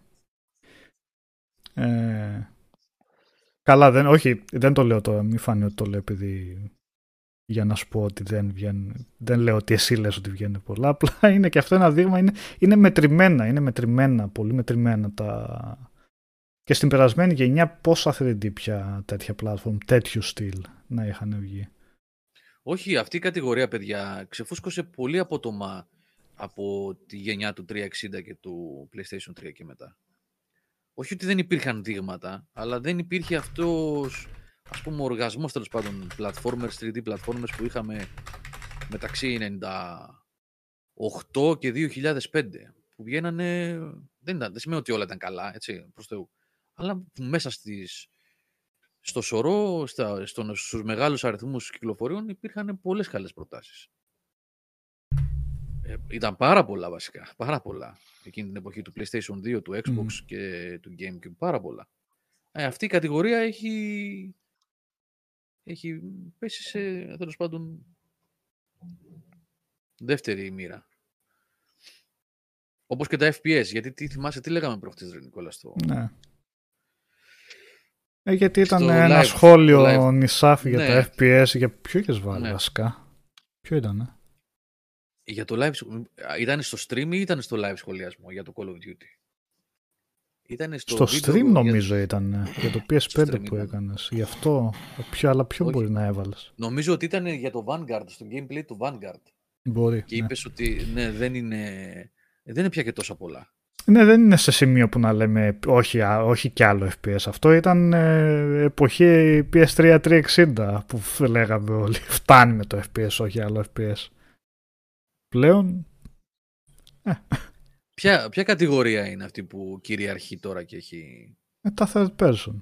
Αλλά αυτό είναι πολύ πασπαρωτού γιατί είναι διάφορα. Δηλαδή, Μπορεί να είναι shooter, μπορεί να είναι Open. ε, open world, ε, Open world, ναι, ναι. Open world και third person action action adventures, όλα shooters. αυτά. Ναι. Ε, οπότε είναι πολλά διαφορετικά πράγματα ίσως κάτω από αυτή τη ταμπέλα του third person. Ενώ παλιά όταν βγαίνανε τα first person shooter ήξερες ότι θα είναι το γραμμικό corridor shooter αυτό.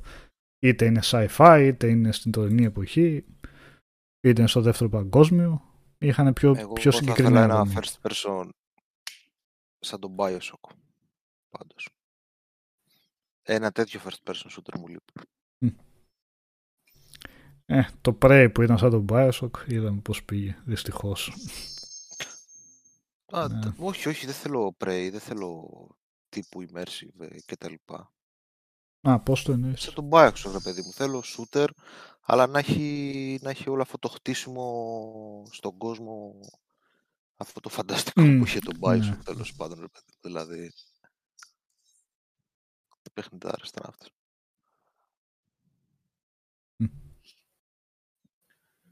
Είδατε πλάνα από το Starfield; Για πες. Ήταν ή έχει gameplay πλάνα που δείξανε. Ε, in-game δηλαδή. Ε, Δεν το είδα, όχι, δεν ξέρω. τίποτα από κάποιες περιοχές, ξέρω εγώ, απλά για να πάρω μια γεύση από την ατμόσφαιρα και το κλίμα Μμ. που επικρατεί στο παιχνίδι. Δείτε τα. Ωραίο φαίνεται. Για να δούμε, θα βγει αυτό το 22. Ε, Το 22 θα πρέπει λογικά, έτσι όπως τα λένε, όπως μας τα λένε, θα πρέπει να είναι η χρονιά που θα κυκλοφορήσει όλη η αφρόκρεμα που κρατάνε πίσω τόσο καιρό. μμμ. Μιλάμε για πολλά παιχνίδια, δηλαδή από, από όλους, έτσι. Μμ. Και Starfield και God of War και... Να δούμε. Τάσο, ο Τάσος Πανούδης θίγει εδώ πέρα ένα μ, θέμα που έχει πάρει φωτιά τις τελευταίες ώρες. Pun Τελευταίο intended. 20.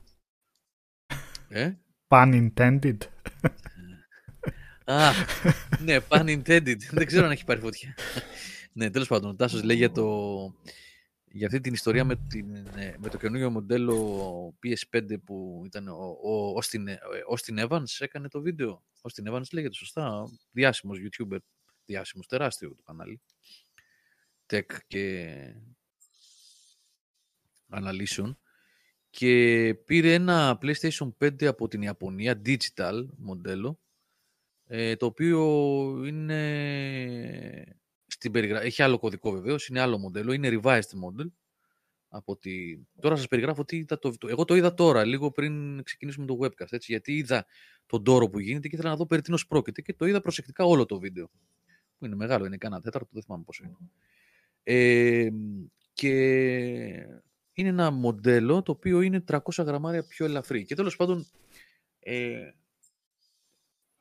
έκανε κάποια τεστ εκτενή και θορύβου και θερμοκρασίας ε, και κατανάλωσης. Είδε ότι έχει την ίδια κατανάλωση, είδε ότι έχει περίπου τον ίδιο θόρυβο, αλλά είδε ότι ε, στο, στον εξαρισμό του στην πίσω πλευρά είχε ε, 3-4 3-4-5 βαθμούς Κελσίου ε, παραπάνω. 3-4 νομίζω κάπου εκεί. Καλά, θα το δείτε στο βίντεο αυτό προφανώς. Ε, και αρχίσαν να το ανοίγουν και είδαν ότι μέσα σε άκρες ok είναι τα ίδια πράγματα, αλλά όσο πηγαίνανε πιο βαθιά βλέπανε διαφορές στα components του, του PS5, μέχρι που, δηλαδή στον ανεμιστήρα ήταν λίγο διαφορετικός, αλλά το ίδιο ακριβώς βάρος, κάποιες διαφορές στην κάρτα Wi-Fi, με, κάποιες διαφο- με διαφορετική συνδεσμολογία, και όταν φτάσανε στο, στην ψύκτρα, είδαν ότι είχε πολύ πολύ μικρότερη, ε, μι- ε, μικρότερες ψύκτρες, λιγότερες και μικρότερες ψύκτρες. Γιατί... Πάρα πολύ όμως. Τώρα, Οδυσσέα, δεν ξέρω, είναι θέμα κόστους. Έκριναν η, η αιτιολόγηση, μάλλον η, μια υπόθεση που κάνανε τα παιδιά εκεί, ο ίδιος ο, ε, επαναλαμβάνω νομίζω το λέω σωστά το όνομα του, Austin Evans και ένας καλεσμένος που είχε εκεί, είναι ότι είχαν κάνει overkill, είχαν βάλει δηλαδή το μέγιστο ε, αριθμό, μέγεθος μάλλον και ε, βάρος ψύκτρας ε, για να δουν πώς θα πάνε τα πρώτα μοντέλα και έκριναν μετά ότι μπορεί να αντέξει το θερμικό φορτίο και με μικρότερη, οπότε ρίξαν έτσι το κόστος. Δεν ξέρω τι ακριβώς έχει συμβεί. Το γεγονός είναι, αυτό είναι γεγονός, είναι δηλαδή αδιαφυσβήτητο ότι αυτό το μοντέλο, το digital, που κυκλοφόρησε τώρα με άλλο κωδικό, το revised model στην Ιαπωνία, που δεν ξέρω, αυτή τη στιγμή από ό,τι πάνω στο βίντεο κυκλοφορεί μόνο η Ιαπωνία και Αυστραλία. Δεν ξέρω αν έχει έρθει ακόμα Ευρώπη. Και δεν ξέρω, αυτό δεν το ξέρω, θέλει ψάξιμο, αν αφορά μόνο στο digital μοντέλο και όχι στο άλλο με το, με το Blu-ray drive, έτσι. Ε, έχει μικρότερη... Άμα θες, Νικόλα, μπορείς να το βρεις στο βίντεο. Βέβαια, μην το βάλεις, μην χτυπήσουν rights. Ένα, ένα screen.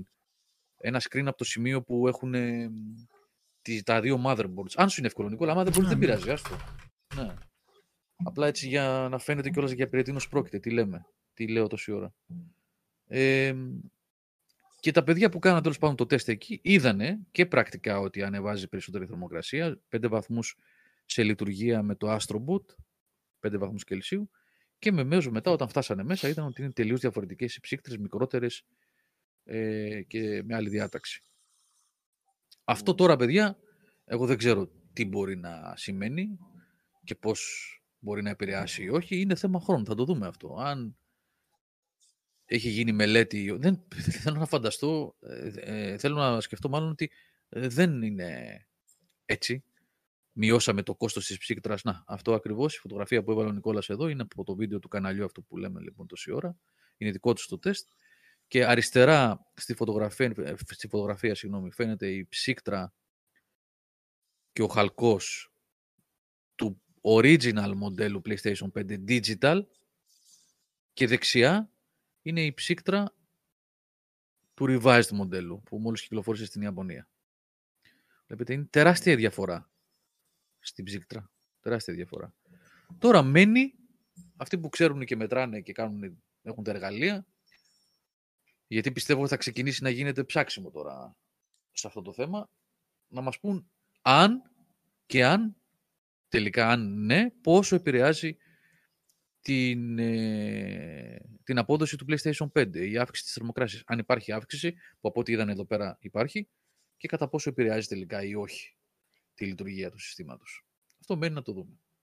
Εγώ δεν μπορώ να κάνω κανένα παραπάνω σχόλιο. Ήδη είπα πάρα πολλά για ένα βίντεο ενός άλλου καναλιού, το οποίο βέβαια είναι σημαντικό, γι' αυτό και το σχολίασα. Είναι σημαντικό γιατί είναι revised model που μπορεί να έχει κάποια επίδραση ή όχι. Θα το δούμε αυτό. Θα το δούμε. Κάτι άλλο δεν μπορούμε να πούμε, παιδιά.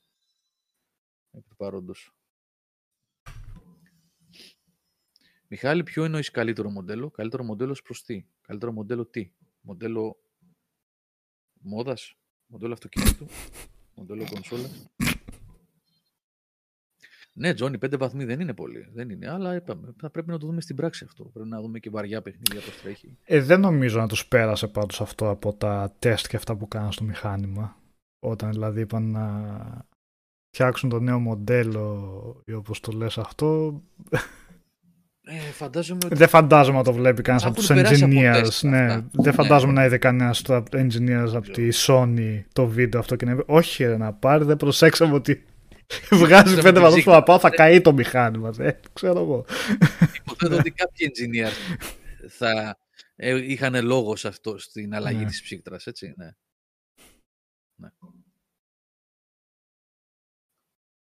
Παιδιά, πείτε τίποτα για το Xbox Cloud. Λέω Godfather 8GR. Ναι. Ε, δεν ναι. το ξέρω, το έχει δει κανένας από εδώ; Όχι, αν, ναι. ανακοινώθηκε στο, στο event της Microsoft ότι έρχεται στις κονσόλες που ναι. είναι μια, μια πόρτα που ανοίγει για όσους έχουν One. Καλά, προφανώς και για όσους έχουν και κινητά και οτιδήποτε άλλο, αλλά ειδικότερα για όσους έχουν Xbox One και υπάρχει το ενδεχόμενο κάποια στιγμή μετά από ένα-δύο χρόνια να μην η κονσόλα τους τοπικά να μην μπορεί να υποστηρίξει τα παιχνίδια που θα βγαίνουν για Series X, που θα σταματήσουν να υποστηρίζονται, έχει, το έχει πει Microsoft μετά από δύο χρόνια. Είναι μια πόρτα που ανοίγει να μπορούν να παίζουν τα παιχνίδια αυτά χωρίς να κάνουν αναβάθμιση στο hardware, έτσι.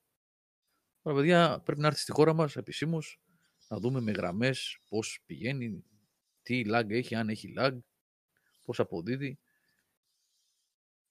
Η Microsoft έχει τεχνογνωσία, έχει servers πάνω σε αυτό το θέμα. Νομίζω έχει αποδειχθεί αυτό. Τώρα θα το δούμε για live gameplay και στην πράξη όταν θα γίνει διαθέσιμο. Τώρα είναι σε beta φάση, νομίζω, σε κάποιες χώρες μόνο διαθέσιμο. Ε, υπομονή θέλει και θα δούμε.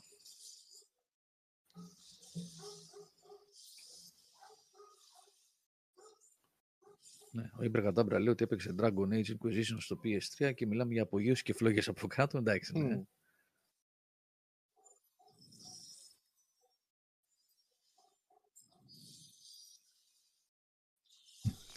Μάλιστα. Ναι, μπορείς και με VPN. Σωστός ο Γιώργος Παδαμιάνος, ναι. Γίνεται και αυτό. Λοιπόν, ε, το Σάββα έχουμε να ακούσουμε ώρα. Κάτι μας έλεγε ότι έπαιζε πριν, δεν τα λέει τώρα. Ο, δεν είναι εκεί. Τον πήρε ο ύπνος. Όχι ρε, εδώ είμαι. Α, ναι. Εσύ τι έχεις πήρα εκεί, τι κάνεις; Ε, όχι, όχι, Έχεις τσακάκι. μπύρα; Τσακάκι. Α. τσακάκι. Ωραία. Ο Νικόλας μας είπε για το Psychonauts. Ο Οδυσσέας μας είπε τι παίζει. Μας είπες Οδυσσέα. Μας είπες Final Fantasy παίζεις; Και Psychonauts. και Ναι, Psychonauts. αυτά τα δύο. Με Εγώ το άλλο. Διασέντε έβαλα να κατεβάσω, μωρέ, και δεν, Μμ. α, δεν προλάβαινα το μεσημέρι, γιατί μέσα στο καλοκαίρι τι... Περίμενα να ανοίξω την κονσόλα και να κάνει κανένα πουφ έτσι και να φύγει καμιά σκόνη προς τα πάνω, αλλά όχι, εντάξει. Μμ. Καλά είναι. Ε, Να μπούμε σε ρυθμούς. εντάξει, μην περιμένεις καμιά επανάσταση με το Ascend βέβαια. Όχι, Ναι, μωρέ, ναι. θυμάμαι τι Αλλά, ναι. λέγαμε, ναι, ναι, εντάξει. Αλλά για στούντιο βασικά πώς 15 άτομα, 12 πώς είναι. Έχουν κάνει πάρα πολύ ωραία δουλειά στο τεχνικό τομέα. Στα οπτικά εφέ και αυτά. Το online είναι άλλο θέμα, Γιώργο και Οδυσσέα. Μας έκανε Εγώ, σε δύο παιδιά, ώρες του stream, μας από την έβγαλε ώρα δεν 10 ξανακούσα. προβλήματα. Καλά. Ε, Θα το ξανά παίζα πάντως αν ψινόμασταν, ξέρω εγώ. Εύκολα. Ε, πρέπει να δούμε αν δουλεύει Ναι, σωστά όμως. ναι. Ναι. εντάξει. Ναι. Μα, κολλήσα, μα μας έβγαλε και game breaking bug, έτσι. Ναι. Αν θυμάστε γι' αυτό Α. σταματήσαμε το, στο online ε, Σάβα, έτσι, όχι το στο Ναι, single ναι, player, ναι. μάλλον εμένα Ναι. δεν μου έβγαλε προβλήματα. Το, το online είχε θέματα. Επίσης, ρε φίλε, όλη μέρα ήθελα να το πω ε, για τον Καλύφα, για το Park, ε, πώς το λένε, Park Recreation. Unleashed. Parks Ε. and Beyond the Creation. Parks Unleashed. Beyond the Parks. Ε, Parks Unlimited. Ήρωας ρε φίλε, ήρωας. Τι Να σου πω. Ήρωας. Έγραψε τόσες λέξεις. Ήρωας. Εντάξει, ε, Είσαι- ε, το παιχνίδι εμένα μεγάλος. προσωπικά, ναι, δεν θέλω να μιλήσω υποτιμητικά για ένα project που αγαπάνε οι άνθρωποι, γιατί μίλησα μαζί τους. Ε, όχι ρε παιδί, μου, αλλά είναι tycoon, ok, δηλαδή... Ναι. Όχι, όχι, αυτό, αυτό θέλω να πω. Δεν είπα ότι εσύ το είπες υποτιμητικά. Λέω, λέω εγώ, εγώ, ότι ήθελα Δηλαδή για να το γράψω... Tropico 7 τι να γράψεις δηλαδή όταν με το Ναι. καλό βγει. Ναι. Ε, μίλησα μαζί τους και με τους δύο και με το CEO δηλαδή της... Ε... Αχ, κόλλησα. Ε, Limbic, Τι; της Limbic και με τον creative director του παιχνιδιού. Ήταν πολύ ευγενικοί άνθρωποι, πολύ παθιασμένοι. Είδα ότι είχαν πολύ όρεξη. Ήταν και ειλικρινείς. Όταν τους ρώτησα, λέω, και τι ρε παιδιά εσείς theme park παιχνίδι, πώς και έτσι, από πού και ως πού. Και μου είπαν έτσι πολύ αφ- με αφοπλιστική ειλικρίνεια, το γράψα κιόλας. Ε, κουραστήκαμε, λέει, με τα Tropico. Τόσα Λογικό χρόνια, είναι. εντάξει. Ναι, Κουραστήκανε; με, ε, με τα Tropico. Αυτοί κάνουν τα Tropico. Α, α, α, α, οκ. Κάνανε Heroes of Might and Magic, έχουν κάνει δύο-τρία Heroes of Might and Magic και κυρίως τρόπικο δουλεύουν τα παιδιά αυτά. Είναι Μμ. μεγάλο στούντιο, 80 άτομα, μεγάλο. Ε, Είναι μεσαίο στο στούντιο, όχι μεγάλο, μεσαίο. 80 άτομα χωρισμένα σε δύο ομάδες. Και λέει, είπαμε να δοκιμάσουμε κάτι άλλο. Ε, κάναμε λέει, μια συνάντηση εδώ πέρα όλοι, όλοι οι υπάλληλοι και συζητήσαμε και λέμε τι θέλετε να κάνουμε; Ε, λέει, πετάχτηκαν κάποιοι και είπαν εμείς γουστάρουμε πάρα πολύ τα theme parks πηγαίνουμε, λέει, γιατί έχει ξέρω εγώ στη Γερμανία, τι έχει ξέρω εγώ, που πηγαίνουμε. Είναι λέει πολύ fun φάση. Να δοκιμάσουμε κάτι τέτοιο. Ψηφίσαμε λέει και είπαμε ναι, οκ, μπορούμε να το κάνουμε και ξεκινήσαμε. Ε, εγώ όταν μίλησα μαζί τους επίσης ήμουν πολύ ειλικρινής. Λέω, παιδιά, εγώ δεν παίζω tycoon παιχνίδια, δεν παίζω τέτοια πράγματα. Οπότε θα πρέπει να με συγχωρέσετε έτσι για την άγνοιά μου. Θα σας ρωτήσω κάποια πράγματα, αλλά θα με βοηθήσετε γιατί ακριβώς προσπαθείτε να φτιάξετε εδώ. Και ήταν Μμμ. πάρα πολύ ωραία. Δηλαδή ήταν από τις συνεντεύξεις που χάρηκα πάρα πολύ και ήταν πολύ ευγενικά παιδιά και πολύ άνετα. Ε, οπότε γι' αυτό βγήκε λίγο μεγαλύτερο το κείμενο, Σάβα, όπως καταλαβαίνεις. Ε, και αυτά Ναι, που ναι. μου είπαν προσπάθησα να τα περάσω. Ναι, αυτά. αυτά.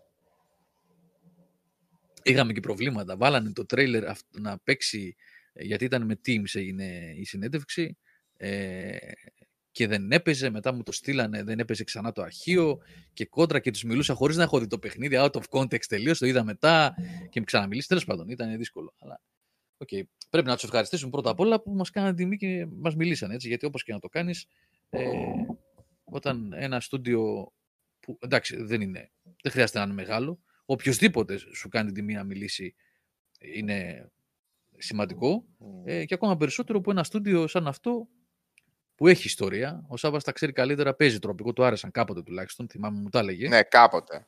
ναι, οκ. κάποτε. Μετά ναι. το 3-4, εντάξει. Το πράγμα. Ναι. El Presidente, πώς τον λέγανε αυτόν, τον... Ναι. ήταν τύπου Κάστρο και καλά καρικατούρα του μμμ, Κάστρο. Ναι, μμμ. ναι, ναι. Και Τέλος πάντων, ναι. καινούριο Tropico δεν βγαίνει εν τω μεταξύ. Όχι, DLC Όχι. βγήκε μεγάλο expansion για το έξι. Αχα. οκ. Ε,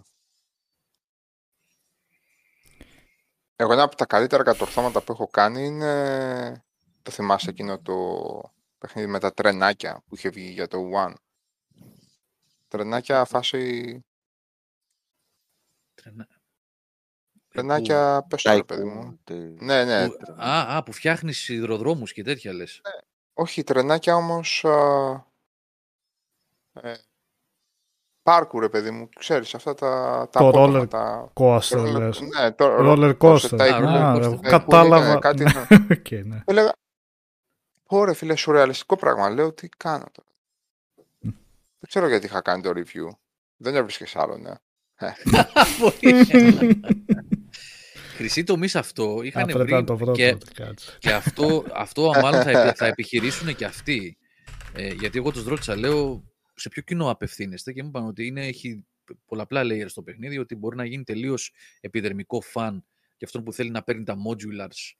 τα Α, modules, το τα Scream κομμάτια. Ride λες, sorry. Scream Ναι, Ride. ναι, ναι. Δεν θα το θυμόμουν για κανένα λόγο. Μπράβο, το Ε. ψαχτή. Βάλα roller coaster και το έβγαλε κατευθείαν Ε. Scream Ride. Ω, Ναι. Ε, λοιπόν, Χρυσή τομή σε αυτό είχαν βρει αυτή της LucasArts με το Thrillville, το θυμάστε που ήταν και. Ναι, ναι. Ναι. Ε, κάπου εκεί θα το πάνε και αυτοί, πιστεύω. Κάπου εκεί. Να είναι δηλαδή να έχει το, το world building, το, σ- βασικά city building, theme park building, με το simulation, γιατί θα τρέχουν από κάτω, λέει, βασικά, είπαν ότι θα βγει μόνο σε PS5 Series X, S και PC βεβαίως. Και όταν τους ρώτησα γιατί, είπαν ότι είναι πολύ βαρύ παιχνίδι. Και όταν λένε βαρύ παιχνίδι, δεν μιλάνε για τα γραφικά προφανώς. Τα είδατε τα screenshots, όσοι το είδατε, ή τα trailers, όσοι τα είδατε.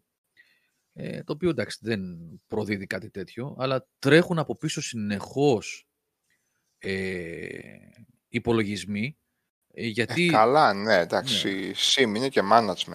Sim και, Ακριβώς, οκ. ναι, γιατί μπαίνουν λεφτά, πόσοι πληρώνουν, αν είναι ευχαριστημένος ο κόσμος που μπαίνει μέσα, αν είναι χαρούμενοι και αν είναι χαρούμενοι ανεβαίνουν τα stats, έτσι, αν πληρώνουν να αγοράζουν ε, μαλλί της γριάς και καραμέλες και τα Ναι, λοιπά και καλά. ανεβαίνουν στα rides. Έτσι όμως ήταν όλα τα roller coaster τα εικόνα. Οπότε θα δούμε και αυτοί, Αυτοί αν εννοούνται λένε- κάτι πιο εξελιγμένο. Πόσο πιο Εξελιγμένο. εξελιγμένο. Αυτή για να- το, το σημείο διαφοροποίησής τους από ό,τι λένε είναι το, η, η υπερβολή. Η υπερβολή, δηλαδή δεν φτιάχνεις roller coaster Six Flags πραγματικό, αλλά θα βάλεις ένα τροχό που θα έχει άλλους δύο-τρεις τροχούς και άλλους δύο-τρεις τροχούς και κατάλαβες ότι θα Ναι. κάνεις extreme πράγματα που σε ένα simulation που βασίζεται σε πραγματικά physics δεν θα μπορούσε να γίνει. Δηλαδή θέλουν να το κάνουν λίγο. Για, βασικά νομίζω είναι η απόπειρα διαφοροποίησής τους από ό,τι υπάρχει στην αγορά αυτή τη στιγμή στην κατηγορία αυτή. Για να υποθέτω και να έχει και ένα λόγο ύπαρξης στο προϊόν. Έτσι, να μην είναι ένα ακόμα roller coaster tycoon. Τέλος πάντων, να δούμε. Επίσης, ένα άλλο παιχνίδι που έπαιξα, γιατί ψήθηκα πάρα πολύ με το stream που έγινε την Παρασκευή το βράδυ με τα PS5 games. Ε, έπαιξα λίγο το Horizon που είδατε, αυτό το κομματάκι που παίξαμε εδώ, το, βασικά το Frozen Wilds του Horizon Zero Dawn και ψήθηκα και κάτσα και έπαιξα Δεν το είναι Σαββατοκύριακο. PS5 game. Το Ναι, Horizon. του, ναι, όχι. Το stream που κάναμε ήταν και καλά upgraded παιχνίδια του PS4 και native παιχνίδια του, PS, του PS5. Γι' Α. αυτό είπα, ναι. Γιατί Οκ. πήρε το upgrade για 60 frames, αυτό λέω. Αυτό εννοούσα, Σάβα. Α, οκ. Ε, και ψήθηκα και κάτσα και ασχολήθηκα το Σαββατοκύριακο. Οι πρώτες δύο ώρες του Frozen Wilds, εκεί ήταν που ψήθηκα. Εκεί ψήθηκα, δηλαδή έμπαινα σε κάτι στο quest, έψαχνα με έναν Σάμαν εκεί, μία Σάμαν και τη Μεταξύ βρήκα. ψήθηκες όμως. Και μετά, παιδιά, με το που μου, δι- βρίσκω τη Σάμαν αυτή και μου λέει, αρχίζει και ξεδιπλώνει το lore και για την οντότητα και τον Diamond που υπάρχει, ένας δαίμονας που θέλει να φάει την AI κτλ. Βγαίνω έξω. Και μου λέει, για να μπούμε μέσα εδώ, θα πρέπει να, βγει, να προκαλέσεις τον Chieftain, τον ε, Μπανούκ της φυλής αυτής, πώς λέγεται. Και για να προκαλέσεις τον Chieftain, πρέπει να αποδείξεις την αξία σου. Και εκεί, παιδιά, για μένα, για μένα κατέρευσαν τα πάντα. Γιατί η απόδειξη της αξίας είναι πήγαινε εκεί να σκοτώσεις τέσσερα κύματα ε, μπες σε, σε μια αρένα, τρεις φορές σε μια αρένα. Τρία, έχει δηλαδή τρία sub-quest στο sub-quest. Μμ, Έτσι. ναι. Μετά πήγαινε Πολύ καλό. να ξυπνήσεις ένα long neck που είναι παγωμένος. Προσέξτε, υπάρχει ένας long, αυτό, οι long necks είναι αυτά τα Μιλοπαραδάλης. σαν καμιλοπαρδάλης τεράστιες ας πούμε. Υπάρχει ένα το οποίο λέει αν το ξυπνήσεις θα αποκτήσεις, θα ανεβάσεις το σεβασμό σου απέναντι στη φίλη. Οπότε είναι και αυτό βασικό quest. Είναι sub-quest στο βασικό quest. Φτάνω στο, το- στον ε, ε, long neck, tall neck, πώς λέγεται. Λείπουν τρία κομμάτια για να λειτουργήσει. Sub-quest στο sub-quest. Όχι, παιδιά, λέω.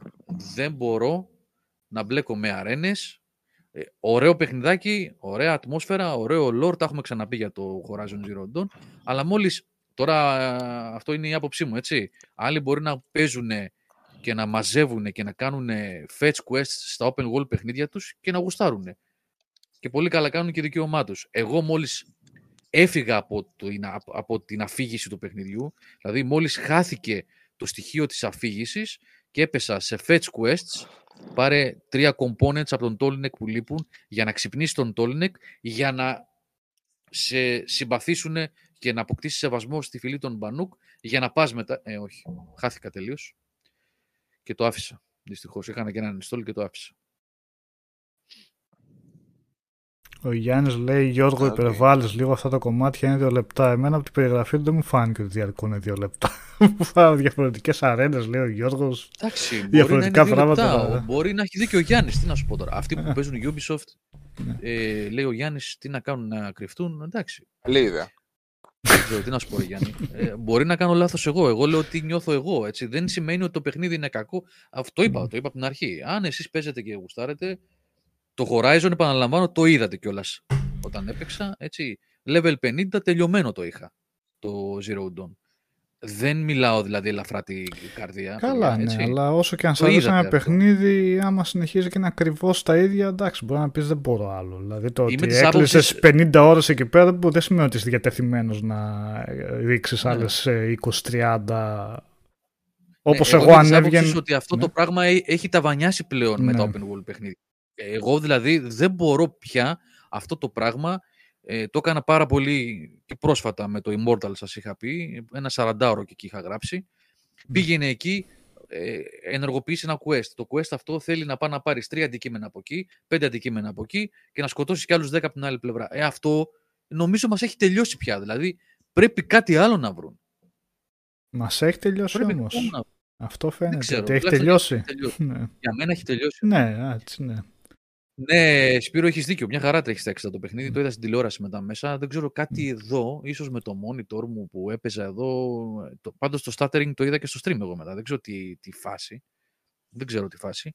Μετά που το βάλει στην τηλεόραση έτρεχε μια χαρά το παιχνίδι. Ναι.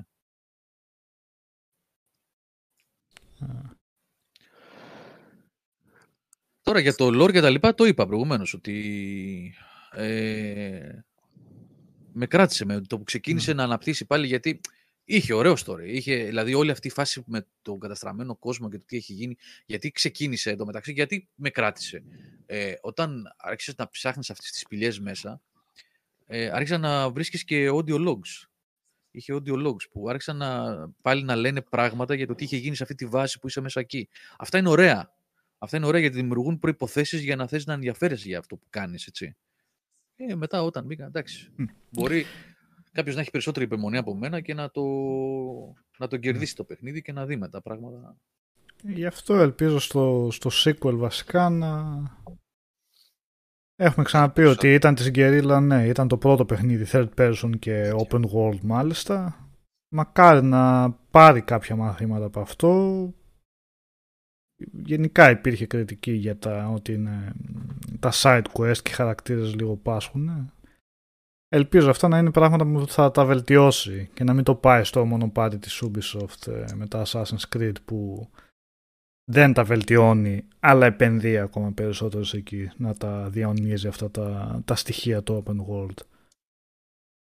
Γιατί πουλάνε και εκεί πέρα φυσικά από ό,τι φαίνεται δεν πειράζει Εγώ τον είμαι κόσμο. σίγουρος Καλά κάνει και είναι- δεν πειράζει τον κόσμο αφού δεν τα λέμε πάλι αυτά. Αφού του, αφού του αρέσουν Ναι. αυτό το να καθαρίζει κονίδια καλά κάνει και το αρέσει. Και το λέω με Ε, πάσα ειλικρίνη αυτό, δεν το λέω με κάποιο. Εμένα μου αρέσει. ύφος. Ναι. Άλλωστε, πιστεύω ναι, ε, Ότι έχει υπάρξει, έχει υπάρξει πολύ γκρίνια για το θέμα των open world και θα, ότι θα το έχουν προσέξει. για, για τον κορεσμό με το open world. Α, Πιστεύω ότι θα ναι. το έχουν υπόψη τους αυτό. Κοίτα, ότι ναι, μεν, υπάρχει ναι, ναι. πολλοί κόσμος που γουστάρει αυτό το, όπως είπε ο κ. τώρα, ρε παιδί μου Μμμ.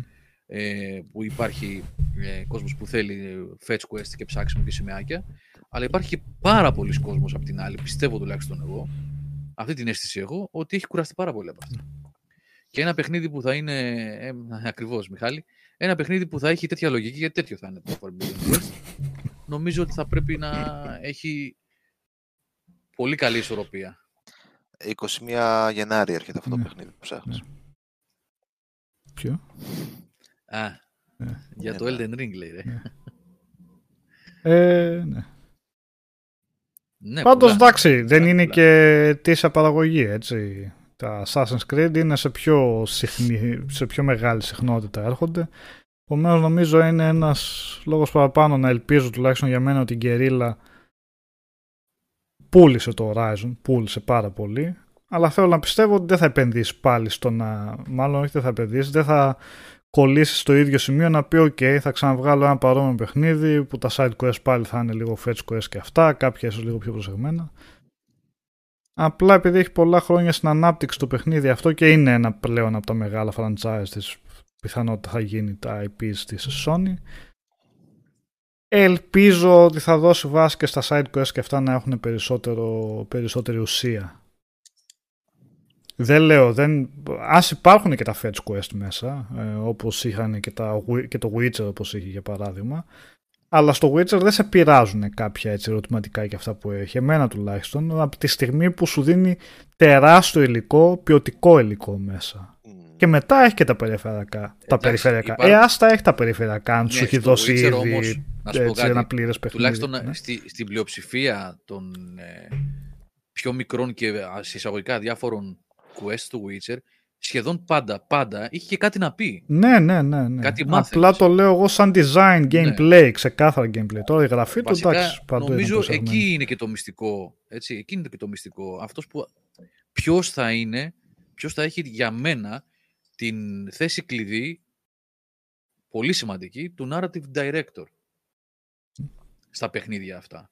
Γιατί ένας narrative director σε ένα single player γραμμικό παιχνίδι έχει ένα ρόλο, να γράψει ένα καλό σενάριο και μετά έρχεται ο designer, τον, ο, ο level designer και οι υπόλοιποι να τον βοηθήσουν ώστε να υπάρξει μια ωραία ροή, ένα Dead Space για παράδειγμα που λένε και τα παιδιά ότι αύριο έχουμε μια ανακοίνωση σημαντική, ε, ανακοίνωση, θα δείξουν gameplay.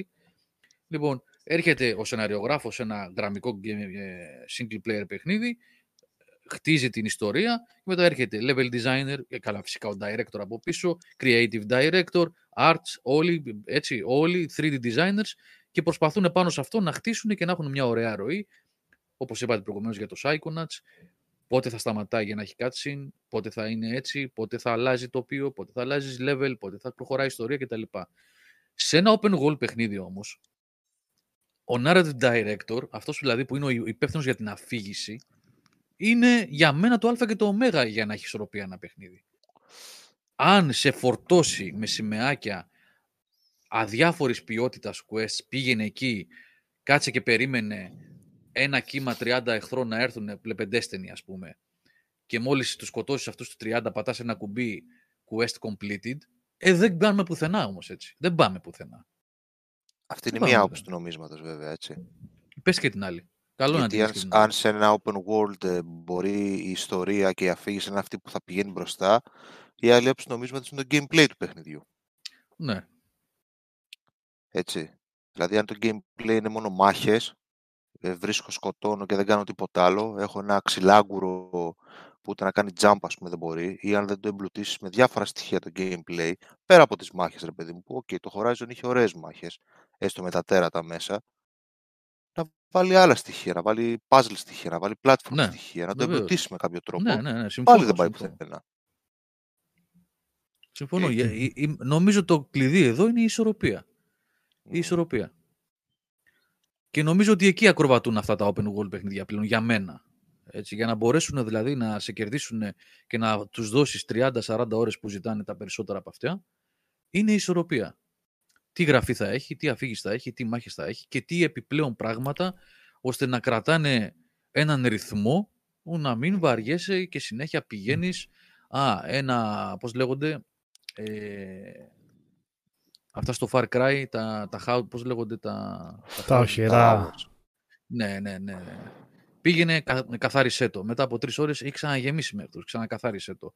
Μόλις το καθαρίσει αυτό, πήγαινε σκότωσε 50 τέτοιους για να ανοίξει αυτή η περιοχή, να βγει τον boss, να του την πέσει, να καθαρίσει αυτή η περιοχή. Βου, βου, βου, χρωματίστηκε. Πάμε στην επόμενη τώρα. Γι' αυτό αγαπάμε τα Far Cry. ναι. Ε. Το Immortals ε, Σανιόλ, το έχω ξαναπεί, ε, ήταν ένα παιχνιδάκι το οποίο σε γενική γραμμή τα πήγε καλά σε αυτό το σημείο. Καλά τα πήγε. Είχε, μια... είχε και fetch quest, εντάξει, είχε και λίγη, λίγο- λίγη κούραση, Έχει, αλλά είχε μια γενικά... τάση να σε μπουκώνει όμως. Ε, Είχε μια τάση να σε μπουκώνει, ρε Αυτό. παιδί μου. Δηλαδή, ναι, φάει είχε. κι άλλο, φάει Ναι. εκεί με το ζόρι. ναι. Όπα, Σκάγανε πολλά παράκτημα. πράγματα. Γινόταν κάτι, σου άνοιγε το χάρτη και βουπ, βουπ, βουπ, βουπ, βουπ, βουπ, έβλεπες συνέχεια. Ανοίγανε Μμμ. πράγματα. Ή έκανες αυτό με τα κιάλια, με τα κιάλια, τέλος πάντων με το, σ- το special site για να ξεκλειδώσεις πράγματα στο χάρτη και όπου γύριζε το βλέμμα έτρεμε το χειριστήριο. Βουπ, άνοιγε κι άλλο. Βουπ, σεντούκι εδώ. Μμμ. Σεντούκι εκεί, γρίφος εκεί, γρίφος του Ερμή, challenge του Ερμή εκεί, challenge... ε, Δεν είναι, είναι αυτό που, που λένε στην αγγλική too much of a good thing, ε, είναι δηλαδή αυτό το ότι όταν παρα, το παρακάνεις με, με περιεχόμενο και ε, προσφορά, κάποια στιγμή μπορεί να το μπουκώσει ο Οδυσσέας. Μπουκώνει το πράγμα. Η ισορροπία είναι κλειδί Μμμ. σε αυτά. Ε, τι ήθελα να πω. Ε, σε αντίθεση με ό,τι νομίζετε δεν θα πάω για ύπνο, πρέπει να βγω. Καλύτερα ακόμα. Δυστυχώς. Ή Τι ευτυχώς. Ε, δεν είμαι και πολύ, αλλά πρέπει να βγω. Αν είναι για καλό και δεν είναι για κακό, ευτυχώς πήγαινε. 7 φορές στις 10, 9 φορές στις 10 είναι για κακό. Γι' αυτό θα ε, ήθελα να κάτσω σπίτι, να ράξω σπίτι Μμ. και από το δωμάτιο να μην βγω. Αλλά όπως έλεγε και ο Λουκιανός, θα βγω. Μμ. Ε, οκ. Λοιπόν, Καλό θα μεσημέρι. τα πούμε μέσα στην εβδομάδα. Φιλάκια, Θα τα καλό βράδυ. πούμε. Bye, bye. Έγινε Σάβα. Καλό βράδυ. Γεια σου, Σάβα. Πώς μεγαλώσαμε έτσι. Μπου. Ε, Ναι. Λοιπόν, ε, ναι. ε, εντάξει, έπαιξα και εγώ το Tormented Souls. Παίζω αυτό. Ε, κάναμε και stream τους προάλλες. Σου άρεσε αυτό από ό,τι είδα, ε; Και το, το προσέγγισα με πολύ έτσι λίγο μαζεμένος γιατί τελευταία υπήρξαν ε, διάφορες περιπτώσεις ε, αναβιώσεων έτσι, των πρώτων Resident Evil τα οποία πιο πολύ σε Νοσταλγία. κακέπτικα κα- νοσταλγία είναι. Μπερδεύουμε τη νοσταλγία με προσκόλληση σε κα, παλιούς κανόνες αλλά ε, ε, που απλά δείχνουν παροχημένοι. Οπότε ναι. Ε, αλλά το Tormented Souls σε πάση περιπτώσει είναι το παιχνίδι από τη Χιλή που είναι εντελώς ε,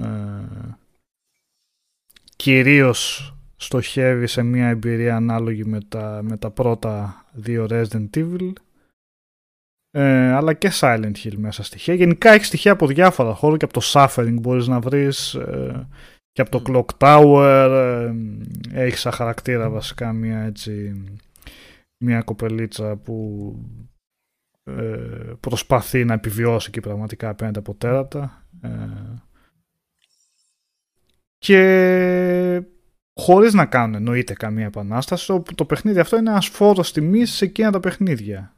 Επομένως ναι μεν δεν, περιμένεις, δεν θα πας αυτό περιμένοντας ε, μια επανάσταση στο είδος αλλά θα πας εκεί θέλοντας να παίξεις ένα παιχνίδι που σε μεταφέρεις σε εκείνες τις εποχές και το κάνει με πάρα πολύ καλό τρόπο και με δουλεμένο τρόπο. Ε, τα, και αυτό φαίνεται και από το τεχνικό τομέα, ε, δεν έχει κανένα πρόβλημα και είναι και αρκετά όμορφος. Έτσι, μια χαρά είναι το παιχνίδι, μια χαρά ε, είναι τεχνικά. Με κάποιους καλούς φωτισμούς, με έτσι λεπτομερή γραφικά, πολύ καλό σχεδιασμό των χώρων, έτσι πυκνή χώρη. Από αντικείμενα και τέτοια. Ε, εντάξει, το σύστημα μάχης είναι ανύπαρκτο βασικά και αυτό παραπέμπει σε εκείνη την εποχή των πρώτων παιχνιδιών αυτού του είδους, αλλά δεν πάβει να είναι παροχημένο. Απλά σημαδεύει, το κλασικό σύστημα είναι ακίνητο, δεν μπορεί να προχωρήσει κιόλας, πυροβολάς και όποιος πέσει. Έχει μια κίνηση για dodge, αλλά ως εκεί κάνει ένα βηματάκι προς τα πίσω. Okay. Αλλά έχει ωραίο design, πολύ ωραίο design όλη αυτή, όλο αυτό το η έπαυλη που είσαι, ε, νοσοκομείο που είναι σαν έπαυλη κιόλας. Ενώνονται πολύ ωραία οι περιοχές, χωρίς να σε κουράζει. Έχει δηλαδή καλό μέγεθος για να... Ε, πώς το λένε, για να έχει λόγο ότι έχει αρκετά καλή διάρκεια. Ε, ακόμα δεν το έχω τελειώσει βέβαια αλλά χωρίς να σε τρελαίνει με τα μεγάλα πηγενέλα. Ενώνονται με, με ωραίο τρόπο οι περιοχές και έχει και καλούς γρίφους. Ε, δεν σε πιάνει από το χεράκι, θέλει να σκεφτείς διάφορα σημεία αρκετά, να πειραματιστείς κιόλας με αντικείμενα, ε, και το πάει καλά, δηλαδή μπορεί να κολλήσεις να εκνευρίζεσαι γιατί δεν ξέρεις τι θα κάνεις συνέχεια, αλλά όταν καταφέρεις και λύσεις το γρήγορα θα πει: Α, οκ, καλά, ωραία το είχαν σκεφτεί εδώ πέρα. Αν πρόσεχα, ίσως λίγο περισσότερο εκεί και αυτά να, το είχα, να μην είχα κολλήσει τόσο. Αλλά σου δίνει τα στοιχεία το ίδιο το παιχνίδι. Ε, του πάτησε 4 ώρες στο stream όμως. Ναι, ναι. 4 ναι. Δεν ξεκολλούσε. Έλιωσα, ναι. Μπορεί να κάνω part δύο γιατί είχε και πλάκα. Έλεγα και, και στα παιδιά τώρα εκεί πέρα παρέα που ήμασταν. Αυτό το παιχνίδι δεν θα το έπαιζα μόνος μου βραδιάτικα. Έχουν περάσει εποχές που λέω Α, χώρο, εντάξει, τώρα. Το έχουμε αυτό, ποιος θα τρομάξει και αυτά. Πλέον με πια, αν και το παιχνίδι την έχει την ατμόσφαιρα, με πιάνει η ατμόσφαιρα και δεν έχω αντοχές να παίζω τέτοιο παιχνίδι βραδιάτικα. Δεν, τρελαίνομαι. Παρόλο που εκτιμώ ε, όταν ένα στούντιο το καταφέρνει, χωρίς να αναλώνεται σε jump scares, μόνο ένα συνάντησα όσο το έπαιξα. Ε, το εκτιμώ αυτό, αλλά παρόλα αυτά, ναι, δεν δε τρελαίνομαι να το τρώω αυτό στη μάπα τα βράδια και να με κάνει να έχω εφιάλτες μετά. Ε, αλλά ναι, πολύ τίμια προσπάθεια. Θα το συνεχίσω βασικά εννοείται. Αλλά με κάνει να θέλω να το συνεχίσω σε αντίθεση με κάτι Daymare και τέτοια που λες πότε θα τα βγάλω. τα Remothered που ρωτάνε, τα Remothered. Το Remothered που λέει ο Ιτσι, ναι, αν αξίζει. Όχι Remothered ήταν το. Κάτσε να βρούμε και το δύο. Ήταν, ποιο ήταν, το, το, δύο, το δύο. Το ένα λες, οκ, έχει προβλήματα το παιχνίδι, αλλά φαίνεται ότι τα παιδιά indie ομάδα και αυτά είχαν όρεξη να, να φτιάξουν έτσι κάτι ανάλογο με τα Clock Tower, δεν τους πολύ βγήκε, αλλά έβλεπε σαν και ένα πάθος πίσω από την παραγωγή ίσως. Το 2, εντάξει, παιδιά, δεν, δεν, δεν, δεν παλεύεται αυτό το πράγμα. Ε, δεν είναι μόνο τα bugs που έχει bugs. Αυτό είναι το λιγότερο. Είναι τα δομικά στοιχεία του μέσα που αυτά δεν διορθώνουν με bugs. Είναι γιατί είναι έτσι στο στημένο το παιχνίδι. Δε, δε, δε, δε. Είναι, είναι βασικά φοβερό ότι βλέπεις αυτή η ομάδα να... σαν να ήταν αυτό το πρώτο τους παιχνίδι που ακόμα δεν γνωρίζαν, δεν είχαν ήταν άπειροι εντελώς. Στο σενάριο, στην αλληλουχία των σκηνών, στο gameplay, το, το stealth που έχει και αυτά, ό, όλα είναι δυστυχώς ε, πολύ προβληματικά. Ε, Οδυσσέα, Γιώργος. Έλα. Τι τάκης, τι γέλια είχαμε ρίξει στα μπαλκόνια στο Broken Porcelain. Ε, ναι, ρε, εντάξει, έλεγε. Δηλαδή, τα μπαλκόνια, σαλτούσα τα μπαλκόνια για αυτοκτονία, ξέρω. Ναι, ναι. Είχε λειτουργία context sensitive, Γιώργο, έτσι. Είχε δηλαδή, έβγαινε στο μπαλκόνι, σε κυνηγούσε ένας τύπος και είχε αδιέξοδο. Οπότε χάνω, δεν ήξερα τι να κάνω, ξαναπέζω και όπως προχωράω, βλέπω πλησιάζω την κουπαστή και βγάζει το κουμπί το Α δεν είχε ελεύθερο platform, δεν είχε κουμπί για να κάνεις άλμα. Ναι. Αλλά όταν έφτανε σε σημείο μπορεί να σου έλεγε εδώ μπορείς να πας απέναντι. Και λέω αυτό πρέπει να κάνω. Και πατάω το Α και τη βλέπω πηδάει με μια χάρη πάνω από την κουπαστή. Έτσι, οπ, το έχουμε ρε παιδί μου. Πέφτει κάτω game over. Τι game over. Ναι, ναι, ναι. Γιατί μου δίνεις την επιλογή να τη δείξω από εκεί; Δεν ξέρω εγώ. Αλλά έχει πολύ πλάκα και το πώς πηδάει, ρε. Ξέρεις αυτό όλο το. η άνεση. Το έχω. και η ηρωίδα εκείνη, και η ηρωίδα εκείνη τη στιγμή έλεγε το έχω. Α το πάνω μου, πάτσε στο Α, πάμε. να αποδράσουμε. Αν δε. Η άλλη σκηνή στο μπαρ, ξέρω εγώ. Στο μπαρ, ναι. AI, στο μπαρ, ήταν τίποτα. ο άλλος ναι, ναι, και ναι. κάνατε γύρω-γύρω Και κύκλους. γύρω ας πούμε. γύρω από τον μπαρ. Γύρω γύρω από τον Stealth. μπαρ. Stealth δίθεν, σε κυνηγάνε με πιστόλι, δεν έχεις ιδέα τι να κάνεις. Μεγάλη Πραγματικά δεν έχεις ιδέα τι να κάνεις. Το προσπαθείς να αποφύγεις, σε, βά- σε κοπανάει από πίσω ο άλλος με το πιστόλι, κρύβεσαι, κάνεις. Τι πρέπει να κάνεις; Δεν έχω ιδέα βασικά. Γιατί σε κάποια φάση απλά με πυροβόλησε τρεις φορές ή από κοντά ή δεν ξέρω εγώ τι και ενεργοποιήθηκε μια cutscenes και που με εγμαλώτιζε. Άλλες φορές με πυροβολούσε και με σκότωνε. Οπότε ακόμα δεν έχω ιδέα ποιο ήταν το σωστό, η σωστή ενέργεια για να προχωρήσει εκεί. Τέλος πάντων, πολλά είπαμε τώρα γιατί Ωραία, παιδιά. λέμε τόσο για τα αλλά ναι. Το Tormented Souls καμία περίπτωση. Είναι, είναι, είναι καλό. Λέει Ναι. ο Dancer Star εδώ, Νικόλα και Οδυσσέα, παιδιά, καλησπέρα. Πιστεύετε ότι πιο horror game είναι το Resident Evil 7. Πιο horror από ποιο εννοείς Dancer. Πιο horror από Σχέση κάποιο με ποιο, άλλο; ναι. Σε σχέση με, τη, με τη, τα προηγούμενα της σειράς; Με τι ακριβώς; Είναι όμως... Εγώ Είναι χαίρεστηκα λίγο horror, στα ναι. αυτά πάντως. Ναι, είναι horror. από, τα, Εντάξει. τα πιο horror Resident Evil, να μην σου πω ότι είναι. Ναι. Μμ. Ίσως, ίσως το πιο τρομακτικό Resident Evil. Ανεξάρτητα δηλαδή, αυτό δεν έχει να κάνει με το αν αλλάζει το ύφος και συμφωνεί κάποιος ή όχι. Αυτό αν αλλάζει το γεγονός ότι είναι πολύ τρομακτικό όμως. Όπως και ο, λέει ο Γιάννης σωστά, το Dead Space επίσης. Πολύ τρομακτικό το πρώτο. Μμμ. Πολύ, πολύ τρομακτικό. Ναι, ναι, ναι. Υπάρχουν σημεία που, ε, εγώ το έχω πει πολλές φορές, δεν θέλω να γίνομαι πολύ κουραστικός, ε, ε, το sound design βοηθάει πάρα πολύ στο Dead Space. Μμ. Δηλαδή οι ήχοι, Ναι. σε συνδυασμό με την αβεβαιότητα του τι σε περιμένει στην επόμενη γωνία, ε, συνθέτουν αυτή την εικόνα, την αίσθηση του φόβου, πρα- πραγματικά φοβάσαι στο Dead Space. ναι. Ο Dancer λέει γενικότερα από όλα τα horror.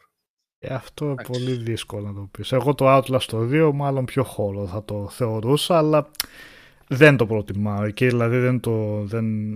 Ναι, με τρόμαξε πολύ σε σημεία, αλλά το έκανε και με πολύ extreme τρόπο, σε σημείο που πλέον να μην μου αρέσει ιδιαίτερα αυτό.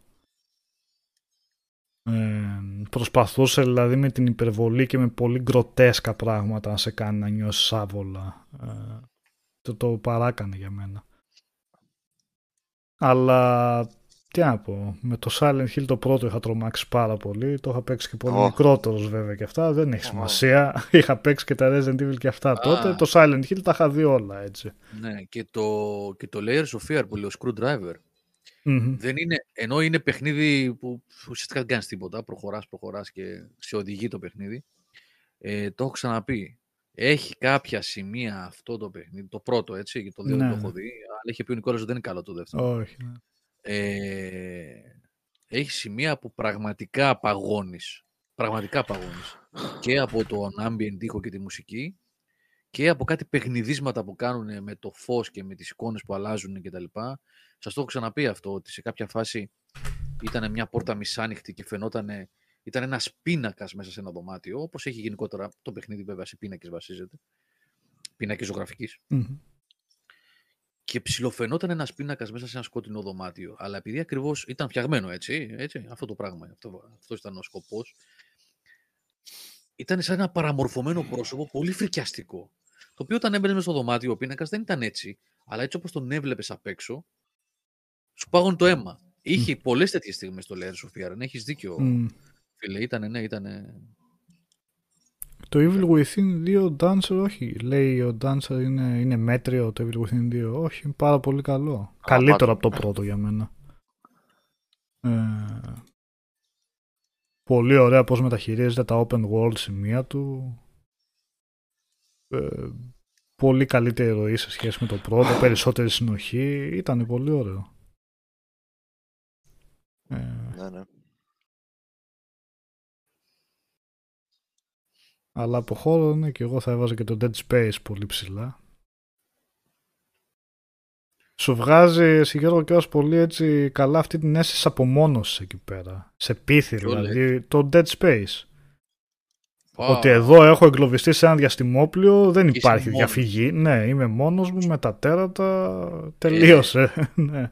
Δεν νομίζω είναι στο- αυτό στην έπαυλη ρε παιδί μου όπως στα Resident Evil που ναι μεν είναι κλειδωμένες οι πόρτες αλλά λες Δεν έχεις που να πας. θα σπάσει ένα τζάμι ξέρω και θα φύγει να τρέξει να φύγει μακριά λέμε τώρα έτσι. Δεν έχεις που να Το πας, δεν άλλο έχεις που να είναι ναι.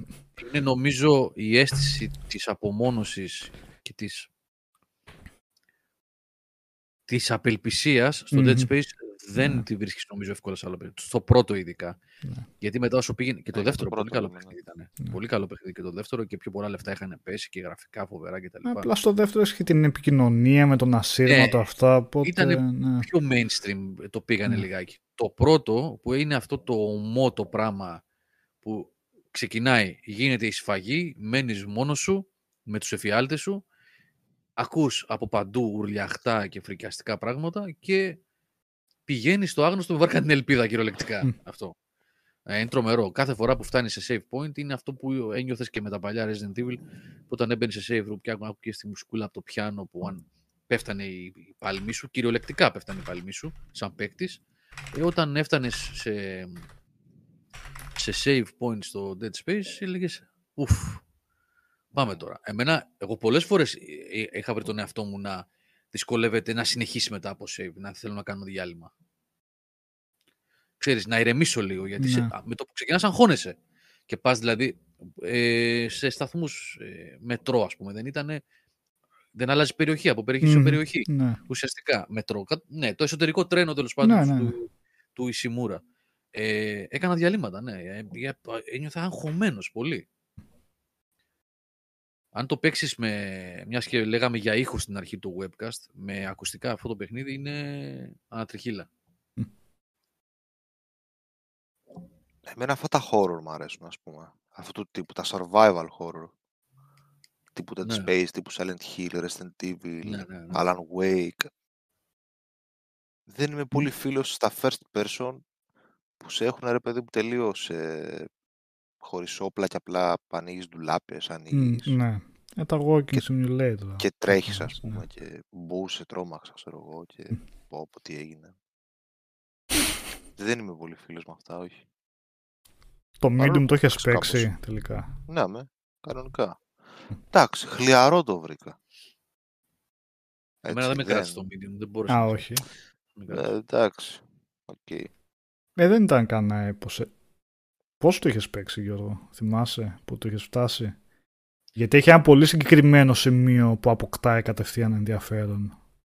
Που αποκαλύπτεται τι παίζει. Ναι, ναι, ναι. Αυτό. Ε, Που εκεί σου είναι, δείχνει είναι έναν ωραίο. άλλο χαρακτήρα και αποδίδεται ωραίο, και είναι έχει φανταστικό. μουσικάρα, έχει cutscene είναι πολύ Εκεί είναι καλή. το top το παιχνίδι. Ναι, ναι, ο ηθοποιός φοβερό. παίζει πολύ καλά, αποδίδεται, αποδίδεται πιο ιδανικά δεν γίνεται βασικά εκείνη η σκηνή. Και όταν το είχε για review, όταν το έφτασα πιο πριν, οκ, ναι, οκ. Όταν έφτασα εκεί, ήμουν, «Οκ, ναι, για πάμε τώρα, τι συμβαίνει εδώ πέρα, τι παίζει. Ναι, Και σκληρή έτσι θεματολογία. ναι, ναι. Να ναι. τρέχει έτσι, εντάξει, οκ. Είχε cojones. Και έχει και πολύ δυνατή Ναι. μουσική. Οπότε ως εκεί αξίζει να το παίξει για να δεις αν θα σε πείσει να, να, να δεις βασικά τι έχει να προσφέρει το παιχνίδι έστω σεναριακά ας πούμε. Το πάει κάπου. Ε, Ε. Επειδή γράφει ο Μιχάλης εδώ στο Discord, στο chat, λέει αν αξίζει να παίξει το Dead Space σήμερα. Ε, Ναι, ρε. Μπορώ να σου πω με βεβαιότητα γιατί το έκανα πρόσφατα. Δεν το πήγα όλο μέχρι τέλους, αλλά το βάλα. Ε, χωρίς upgrades, χωρίς τίποτα. Δεν, δεν έχει δηλαδή πάρει ε, αναβάθμιση σε... Το βάλα στο Series X, το 360 την έκδοση, αυτό εννοώ. Στέκεται με πολύ άνεση, με χαρακτηριστική άνεση. Ε, σαν παιχνίδι του σήμερα. Όχι σαν next gen παιχνίδι, καταλαβαίνουμε, εντάξει, οκ, τα textures, οι σκιές, low resolution κτλ. Αλλά γενικότερα, πέρα από όλα τα υπόλοιπα που είπαμε, έτσι, την ατμόσφαιρα, το game design, τον ήχο, αυτά όλα ανεξίτηλα στο χρόνο. Αλλά σαν τεχνολογία στέκεται άνετα. Μμμ. Άνετα το παίζει σήμερα μέχρι να βγει. Γιατί το, το remake, παιδιά, δεν το βλέπω εγώ να. Θα μας πούν λογικά αύριο, κάτι θα μάθουμε. Αλλά Εάν είναι τώρα στα κοντά, κρατήσου για πρώτη επαφή με αν το είναι για remake, κάνα μόνο. χρόνο. Ναι, Αν αν, είναι πάει για για τέλος. παραπάνω. Ναι, Ναι, αν είναι ναι. για παραπάνω, ναι. Άστο, βάλτε το το παίξει μία. Ναι.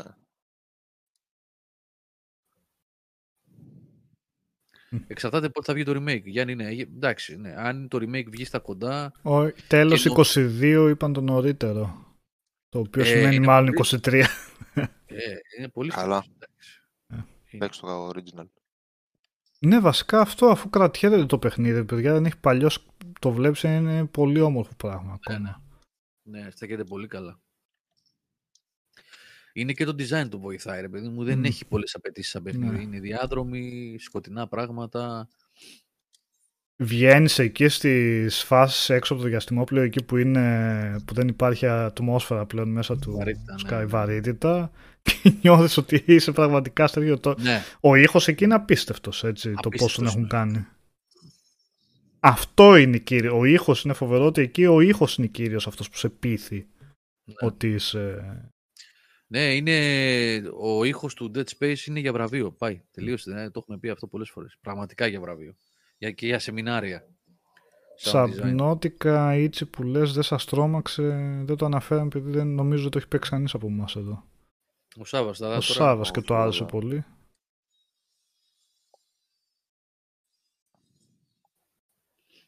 Ο Γιάννης λέει ένα βράδυ ζόμπι δεν μ' άρεσε αυτό καθόλου βασικά. Ε. Το Zombie U που είχε βγει και μετά και στις κονσόλες. Το είχα παίξει, δεν θυμάμαι, το είχα παίξει. Αν θέλετε να το. Αν φτάσουμε κάποια στιγμή να κάνουμε stream, streaming the classics Wii, Wii U games, το έχω εγώ. Μμ. Ε, να σας το βάλω και το tablet εδώ να Ναι. βλέπετε τι βλέπω. Roguelike ήταν αυτό ουσιαστικά. ναι. Έχανες και πήγαινες από την αρχή με άλλο χαρακτήρα. Α, με άλλο χαρακτήρα, ναι, σωστά. Ναι, σωστά ναι. ναι. Οπότε δεν θα το, θα το κάνουμε stream, παιδιά. Αυτό. Αφήστε το. Ε, δεν το είχα παίξει και πολύ όμως. Ξέρω εγώ μπορεί να του δώσεις ευκαιρία να, να σε κερδίζει. Α, τι από, το είχα παίξει κάνα δύο, θυμάμαι. και Μπα. Ε. Ο Ντάνσερ Dancer, ρώτησε και στα- παραπάνω. ναι. Λέει, ναι, θεωρείτε ναι. ότι τα χώρο πρέπει να περάσουν πλέον και σε άξιο βαθμό για περισσότερη ποικιλία ή πρέπει να παραμείνουν πιστά καθαρά στη θεματολογία τους; Άξιον Action. ανέκαθαν είχαν βέβαια, έτσι. Και τα Resident Evil και αυτά είχαν, εκτός του πρώτου, όλα είχαν και αρκετό action.